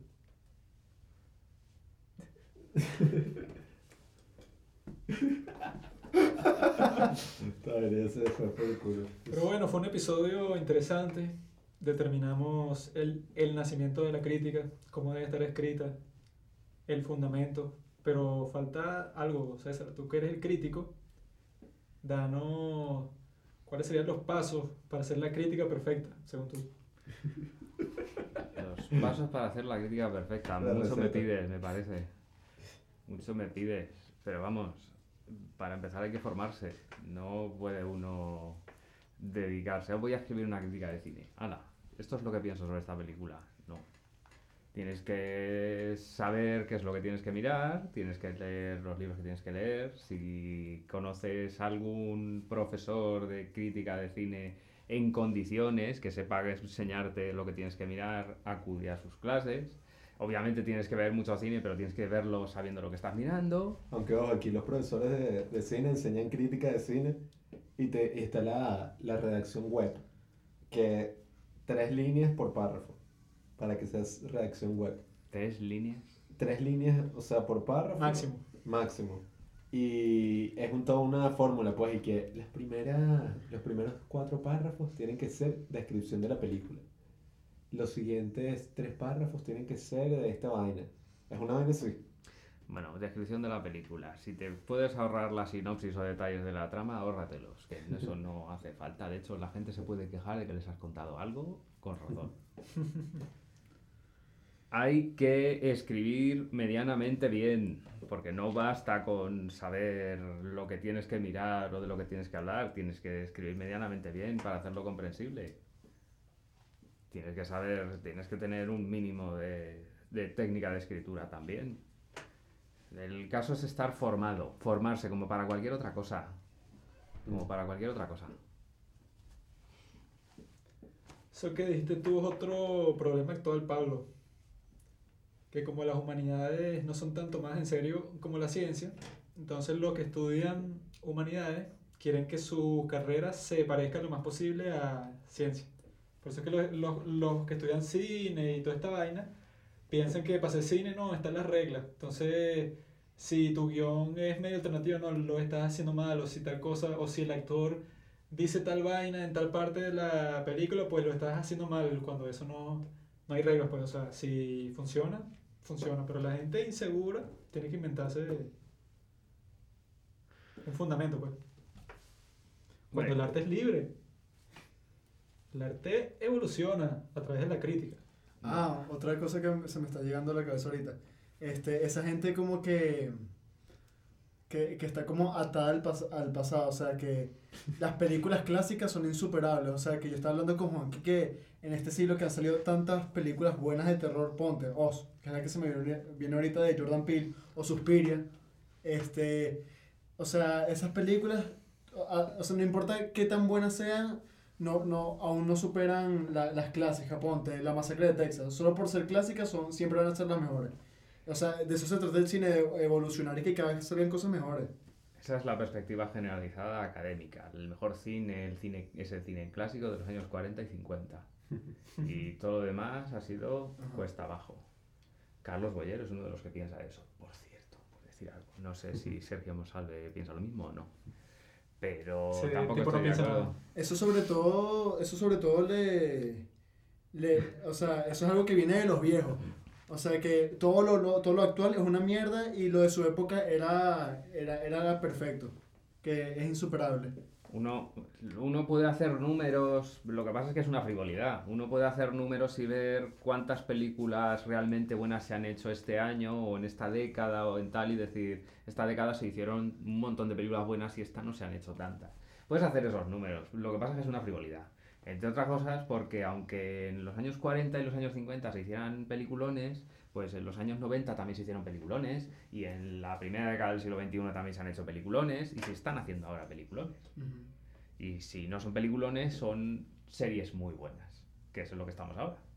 Pero decir que no, esta es la de oro y esta no, esto, esto, esto ha sido ir cuesta abajo. Pero ¿qué más da si en esta, en esta década se ha hecho esta película que es maravillosa? A mí qué más me da que se, han, se hayan hecho siete u ocho películas maravillosas y se ha hecho esto.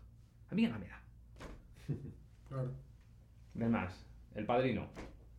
¿El Padrino es de los años 40 y de los años 50? No, ¿verdad? Pues, ¿qué? ¿Qué vamos a decir? No, hay muchos que se meten en el top son vainas que si el Caballero de la Noche, por ejemplo, que si en lo de IMDb, Es bueno. o sí, o sea, por el árbol de la vida, ¿Sabéis cuál es la película número uno en IMDb, no? de Shawshank Redemption, no, Sí. Lo cual me parece totalmente absurdo. Es que esa película cuando yo vi toda la historia que, ¿Cuál te gustaría a ti, fanboy de Kubrick? Porque tiene que ser Kubrick. Tú eres un fanboy de Kubrick. Yo no soy un fanboy de Kubrick. No, tuviste no. toda la historia de, de The Shawshank Redemption, el año en que salió, El- la del 94, los siete nominaciones a los Oscars que ganó Forrest Gump. yo vi que supuestamente cuando salió fue como que bueno, la gente como que no le paró mucho, pero empezaron así como en los círculos así de gente que veía cine a recomendarle que "Verga, esta película es buenísima y tal, tienen que verla. Y se fue como que, no sé, esparciendo el rumor y se creó como esta vaina de culto con The Shawshank Redemption hasta que ese año, bueno, llegó los Oscars y todo. Pero no se, no se llevó nada. Mm. Siete nominaciones y ganó. Es buena, pero tampoco hay que ver que es la mejor de la historia, no buena. Está bastante bien. Y yo me he leído la novelita de Stephen King, porque estaba haciendo una novela de Stephen King. Sí, sí. La gente no lo suele saber. Y no es de las mejores novelas de Stephen King. Han hecho. Frank Darabont hizo maravillas con ese texto, de verdad. ha hizo una maravilla con ese texto. Pero, o sea, es una película, no sé si toda la secuencia de, de este Morgan Freeman cuando se va y todo esto de, de los viejos cuando salen de la cárcel. Esa secuencia es muy buena. Sí, sí, es muy O sea, es una vaina verga. De hecho, es un, es un ejemplo de lo que estábamos diciendo. De la redención de Shawshank, o en España se llamó Cadena Perpetua, creo que aquí se llamó Sueños de Libertad. Sueños de libertad, sí. En la- el título original es Rita Hayworth y la redención de Shawshank, porque el póster que pone en la celda es de Rita Hayworth. Creo que en la película no es Rita Hayworth, pero en la novela sí. Eh, es un ejemplo de cine popular, porque esa película, a pesar de que está muy bien hecha técnicamente, es, es más popular que, que importante para el cine, ¿de acuerdo? No, no, no ha marcado el cine, no ha hecho evolucionar el cine, pero está muy bien hecha y es, es emocionante. Morgan Freeman dijo en una entrevista, creo que fue en The Graham Norton Show, este, que la película hubiera vendido mucho más si no fuera por el título. Porque algo que ayuda a vender mucho las películas es el boca en boca, hablar de la película, ¿no? Y el título no ayudaba. La gente que, de, de, de, de Shasha qué, de, de, de Shasha qué, o sea, era un título muy, muy peculiar, ¿sabes? Mira, Robinson, ¿viste la, Shak- la Shakata, Reden, la Shakatán? La redención de Johnson. Eh, la, lista, la lista esa de IMDb tampoco hay que fiarse mucho porque ahí es que si número 50, Thor 2. O sea, hay veces que unas vainas que, que apenas acaba de salir. Es más razonable la lista de Film Affinity. Mm. El top de Film Affinity es muchísimo más razonable. O que si el de. A veces cuando sacan los top, que si AFI, América, ¿cómo es que se traduce en ese sigla? American Film Institute. Sí, exactamente. Y que si el British Film Institute, o sea, los institutos así de cine de cada país, a veces sacan que si el top 100. Y ahí sí está, bueno, el Ciudadano Kane, la Dolce Vita, 8 y medio, que se está que si en todos así, casi que la segunda en todas esas. Harry Potter 4. Yo recomiendo el top de Film Affinity porque es muy- me parece muy razonable. Me parece muy razonable. Están, hay clásicos y hay, bueno, clásicos, lo que se considera clásico. Y películas actuales muy buenas arriba y series también. Está todo ahí. Y es que esa misma del Ciudadano Kane, esa no es así como berro. No es que cuando salió el Ciudadano Kane, antes no había salido nada parecido. Sino que, o sea, creo que hay un video de Dayo súper bueno de eso. porque no se necesita un Ciudadano Kane de los videojuegos? Y él dice que, o sea, en la época del Ciudadano Kane ya existía eh, Fritz Lang, por ejemplo. O existían, son tantos autores que habían hecho vainas así arrechísimas, coño, del nivel del Ciudadano Kane. La cosa fue el impacto que dejó como en la historia del cine, ¿sabes? Lo que estabas hablando, en la historia como tal. O sea, y toda la controversia que hubo detrás de, de esta figura. Claro, pero es que también hizo cosas, quiero decir. eh, no, no sé si fue una de las primeras películas que mezcló documental con cine grabado de ficción, o pseudo documental, ¿vale? Eh, en ese tipo de... en una película semejante, también. Es decir, también innovó un poco esa película. No, y que los- el la planificación del Ciudadano Kane Y eso que no tenía tanta plata como, o sea, tenía casi que todas esas soluciones que se les ocurrieron, era por falta de, de presupuesto. Si el- lo mejor que se puede hacer es l- eh, hacer lo mejor que uno puede con los recursos que tiene a mano. Mm. Eso es lo hacemos nosotros. Pues eso. Si se pueden hacer, se pueden hacer maravillas con pocos recursos. Eh, ¿Cómo se llama? 12 hombres sin piedad. Mm. ¿Qué recursos necesitas en esa película? Buen guion. 12, 12 tíos encerrados en una habitación, es un set, obviamente, pero una habitación alrededor de una mesa con unas ventanas y tal y cual. ¿Qué necesitas para hacer esa El película? equipo ya. Ya sé que los, los planos para aprovechar el espacio todo lo posible y demás, pero ¿qué, qué necesitas? Mm. Y es un peliculón, pero, pero yo creo que es la mejor película de su director y fue la primera que hizo. No hizo nada mejor que eso, para mí. Sí, esa fue su primera película. Le echó bola. ¿no? ¿Tú la viste, Como- Pablo? Está como Orson Welles. Pablo se quedó dormido cuando lo estábamos viendo. Qué idiota. Y me dice que sí la vio. No sabe De que la apreciar el buen cine. ¿Tú la viste ayer, hermano? ¿Tú la viste Yo la dormido? cuando tenía 10 años. Hay otra película que no la estrenaron en el cine, que es... eh, ¿Cómo se llama? Esta película de... The Last Man on Earth. ¿No es una serie? Man from Earth. ¿Cuál El es? nombre de la Tierra. Es una película de ciencia ficción. De un grupo de amigos que se reúne en una cabaña Ah, y sí. hablan. Que es un tipo que es como inmortal, ¿no? Sí, una cosa por el estilo. Es un- Que ya va viviendo que sí en los principios. no- spoilers no, por favor. Mm. Siempre Pues, esa película está muy, muy, muy bien y son seis o siete actores en una cabaña hablando. Pero y es eso, una película de ciencia ficción. pero eso que iba a decir no es parte de la sinopsis general, porque yo lo vi, o sea, yo vi que si la sinopsis de la película es súper súper corta y aparecía eso, Sí, pero lo, te he parado para que no, para que no para que no siga. Pues eh, bastante recomendable. Man from Earth. Y luego hace unos pocos años sacaron una secuela que no he visto todavía, pero esa no, por lo que he leído, no gustó tanto. Bueno, yo, otra película con bajo presupuesto es Whiplash, que creo que ha sido la película nominada a Mejor Película con menor presupuesto de toda la historia. No estuvo mal. Se metieron mucho por esa película por el trasfondo, no, por el corto no, Ah. por el trasfondo de las entra, la letra con sangre entra y ese tipo de cosas. Hmm. Hay que maltratar a tus alumnos para sacar lo mejor de ellos. Eso es verdad. Lo que pasa es que eso es ideología, esa es otra de las cosas. La ideología no es un valor artístico. Ah. No es un valor artístico. ¿Por qué? Pues porque no influye en cómo esté hecha una película. Y me refiero a la ideología, no me refiero a las ideas para plasmar en una película, me refiero a la ideología política, a la ideología social, ese tipo de cosas. Y si es un problema para hacer una película, ¿qué hacemos con el nacimiento de una nación? ¿Qué hacemos con la inmensa mayoría de las películas de la historia del cine que tienen problemas de homofobia o de machismo o de yo que sé qué? Todas ¿Qué esas películas hay hacemos? que quemarlas. Claro. ¿Qué hacemos, ¿Qué hacemos con El acorazado Potemkin? ¿Qué hacemos con esa película? Que es una película de propaganda soviética. Que casi todas esas de, ¿Qué hacemos de? Eisenstein, todas esas vainas eran Son propaganda. películas ofensivas contra la cultura actual. Tienen que ser aniquiladas y olvidadas. Esa es otra de las cosas que no debe, que yo pienso que no debe hacer un buen crítico de cine. Analizar la ideología de una película con vistas a ponerla bien o ponerla mal. Uno puede analizar la ideología de una película perfectamente. No hay ningún problema. Esta película tiene esta ideología, obviamente. A no ser que disparate, como algunos por ahí. Pero una película no es mejor ni es peor según la ideología política que desprenda. ¿no? Lo siento mucho por los ofendiditos del siglo. Díselo el crítico de cine pero- de Telesur. ¿Cuáles son las críticas que te han dado del corte y que qué ofensivo hacia la- las personas que padecen este No, síndrome? no, vaina? bueno, en verdad no ha sido nada así todavía. Pero sí, hay un pocotón de críticas que, bueno, esta de Black Gate Clansman, por ejemplo. A mí esa, o sea, a mí me gustó. Pero se ponían con la vaina política como verga. O sea, y que claro, es que finalmente una película que representa lo que está pasando en Estados Unidos y tal.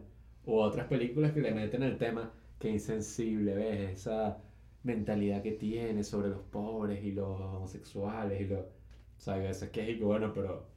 O sea, tú estás viendo la película, estás viendo, no sé, tu vaina así, tu pedo social que tienes en Lo fino de. Call Me By Your Name es que no ponen como a los gays que mira, los pobrecitos así viven sufriendo. En- no, en es una el- historia de amor. En el mismo Call Me By Your Name, varios estaban diciendo, incluido un, un bicho ahí que, que Juanqui como que conoció, el que editó el primer corto, y Juanqui que, ay, a mí me gustó Call Me By Your Name. Y él dije, no, a mí no me gustan las películas que tratan el tema de la pedofilia como algo bueno. Y yo me quedé en shock y que este marico, ¿qué le pasó? O sea, tenemos pedófilos indirectamente. Nada, Sí, o sea, porque yo le estaba diciendo que la película es buenísima. Y que no, y que me encantó Call Me By Your Name porque la cinematografía y las actuaciones y tal. Y que, bueno, sí, pero yo no disfruto mucho las películas sobre la pedofilia, que lo ponen como si fuera algo normal. Y dije, ¿este marico qué le pasa? ¿no? Y incluso ahorita salió un video que le mostré a, a Juanqui del Netwriter, que estábamos hablando de él otra vez. Eh, el video es como que una de las canciones más perturbadoras de la historia.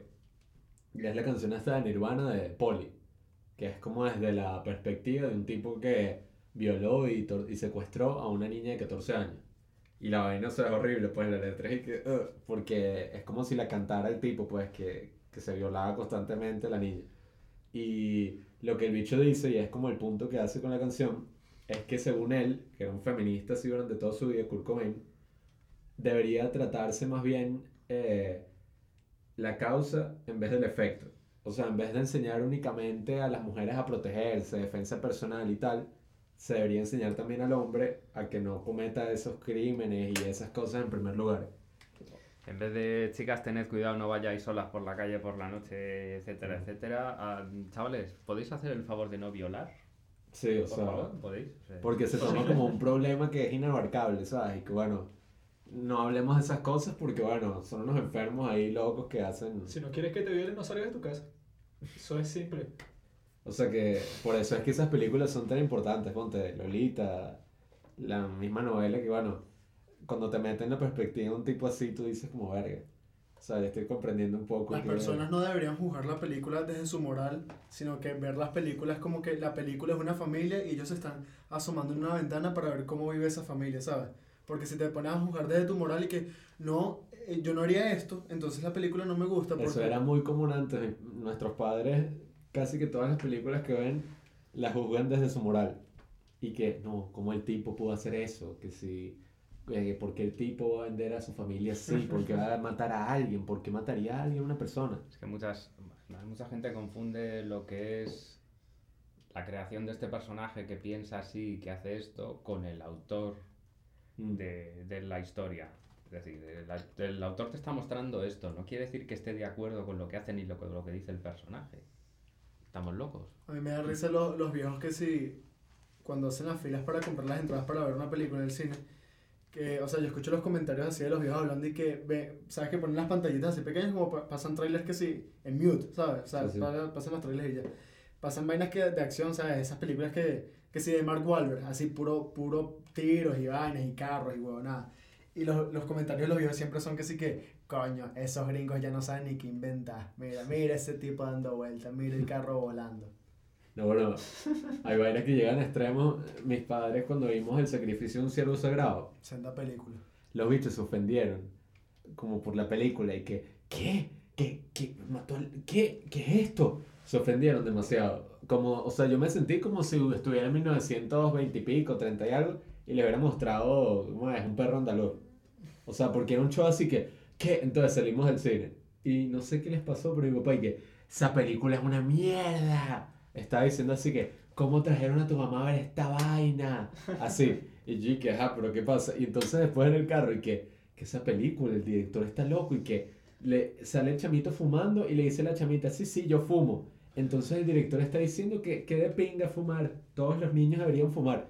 Y que, Es que hay gente que también tiene una perspectiva de que como el cine es un medio de masas, entonces tú todo lo que muestras ahí, si es malo, es un mal ejemplo. O sea, si yo veo una película de un asesino y que bueno, será, o sea, se me, se me ocurrió que es bueno, me gustó la estética, no sé, de las películas de Tarantino y, y también me van a poner a asesinar. Pero es que lo peor del asunto no es simplemente eso, es que eh, se creen que porque esas cosas no salgan en el cine no ocurren ni son verdad.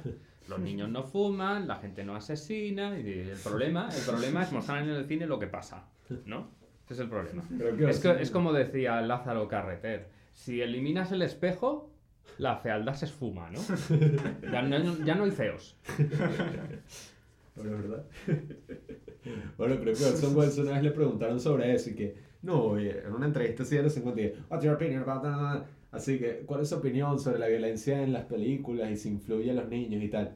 Y él y que, bueno, si nos ponemos con eso, vamos a ver cualquier obra de Shakespeare y es que si la vaina más sangrienta, hay violación, son que si las vainas más horribles de la historia y le mandan eso a leer a los niños así. No, no queda vivo ni el apuntador. Sí, Esas- eso. esas La misma, la misma Biblia, o sea, la misma iglesia.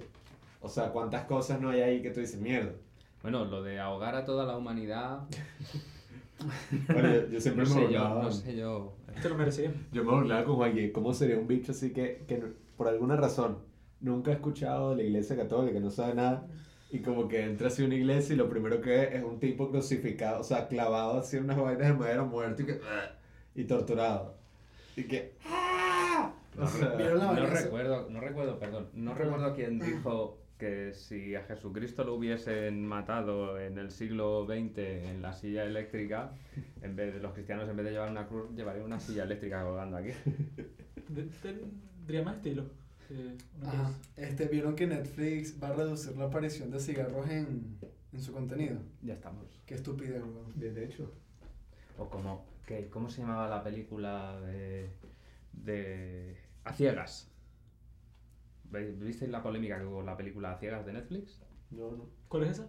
La de una catástrofe con monstruos que no los podías ver, que te tenían Ah, que- ya, que sí, con sí, sí. Sandra Bullock, Ajá. creo que salía. Sí, sí, sí. Bird Box, no, ¿eh? Bird Sí, Box, Bird ajá. Box, eh, a ciegas es la, la tradujeron en, en español. Pues pusieron, hay imágenes en televisión de lo que estaba pasando y pusieron una secuencia de una catástrofe real de un accidente ferroviario en Canadá, creo que fue. Mm. Y una polémica impresionante con el, el pueblo, el pueblo en el que ocurrió el accidente de, tre- de tren y mandaron cartas que no podían poner eso porque hería la sensibilidad y todo eso, y lo quitaron. Qué show.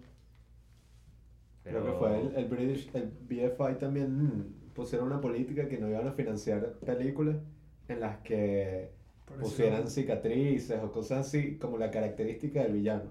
O sea, Sí, que si, Quieren combatir como ese estigma y vaina. sí, como que el malo con cicatrices y vaina. Eso sí que bueno, hay que ser bien estúpido para ver una película en que el villano tiene una cicatriz y tú piensas y que bueno, entonces toda la gente que tiene cicatriz significa que es Bueno, malvada. es un asesino. eh. Porque, bueno, de hecho- cam- eso debe ser De hecho, los que, tienen, los que tienen cicatrices se van a convertir en fascistas como Darth Vader en la Guerra de las Galaxias. Vale, van a servir al emperador Palpatine un día de estos. Yo creo que al final todas esas vainas son que sí publicidad y vaina. O sea, porque a veces que yo digo, no creo que les importe tanto para hacer eso. Es la dictadura posmoderna de lo políticamente correcto, la política de identidades y ese tipo de cosas. Por eso es que hay que, hay que acabar con la democracia. Tenemos que avanzar a un nuevo sistema, liderado por mí. Fuck hope, fuck hope. Pero bueno, Bueno, en, en Venezuela ya vamos bastante adelantados con eso, ¿no? Yo- eso es lo bueno. Nosotros ya trascendimos a lo demás. De hecho, en Venezuela también vamos muy adelantados con lo que has dicho de, de volver a lo de que solo haya unos cuantos focos de expertos hablando de cosas, porque si siguen cerrando, bloqueando medios de comunicación, al final va a pasar eso aquí ¿Para también. qué? Yo, escucho al ministro de Comunicación, a Jorge Rodríguez, ya. ¿Para qué voy a escuchar los medios fascistas? Pero yo creo que el arte es como el aire. Cuando crees que la tienes agarrada, se te escapa de las manos. Llena tus pulmones y aunque no la veas, está en todas partes. Qué bonito. Y así terminamos este capítulo. ¿Qué pasó? ¿Les gustó? ¿Te gustó César la experiencia? Por Roberto? supuesto que sí. Tener conversaciones interesantes así o locas, sacar de quicio, pues también. Síganos en nuestras redes sociales, arroba los padres del cine. Mi Instagram es arroba Juan Crouchero, como suena. Eh, arroba Robinson Nicola 1. Yo no uso esas herramientas que son falsas. Un espejo. Pablo lo que Sí, hace es mandar cartas escritas a mano. Claro. Nada Con palomas email. mensajeras, además. Sigan a, a Noragueda. Ese es tu Twitter, ¿no? Arroba Noragueda.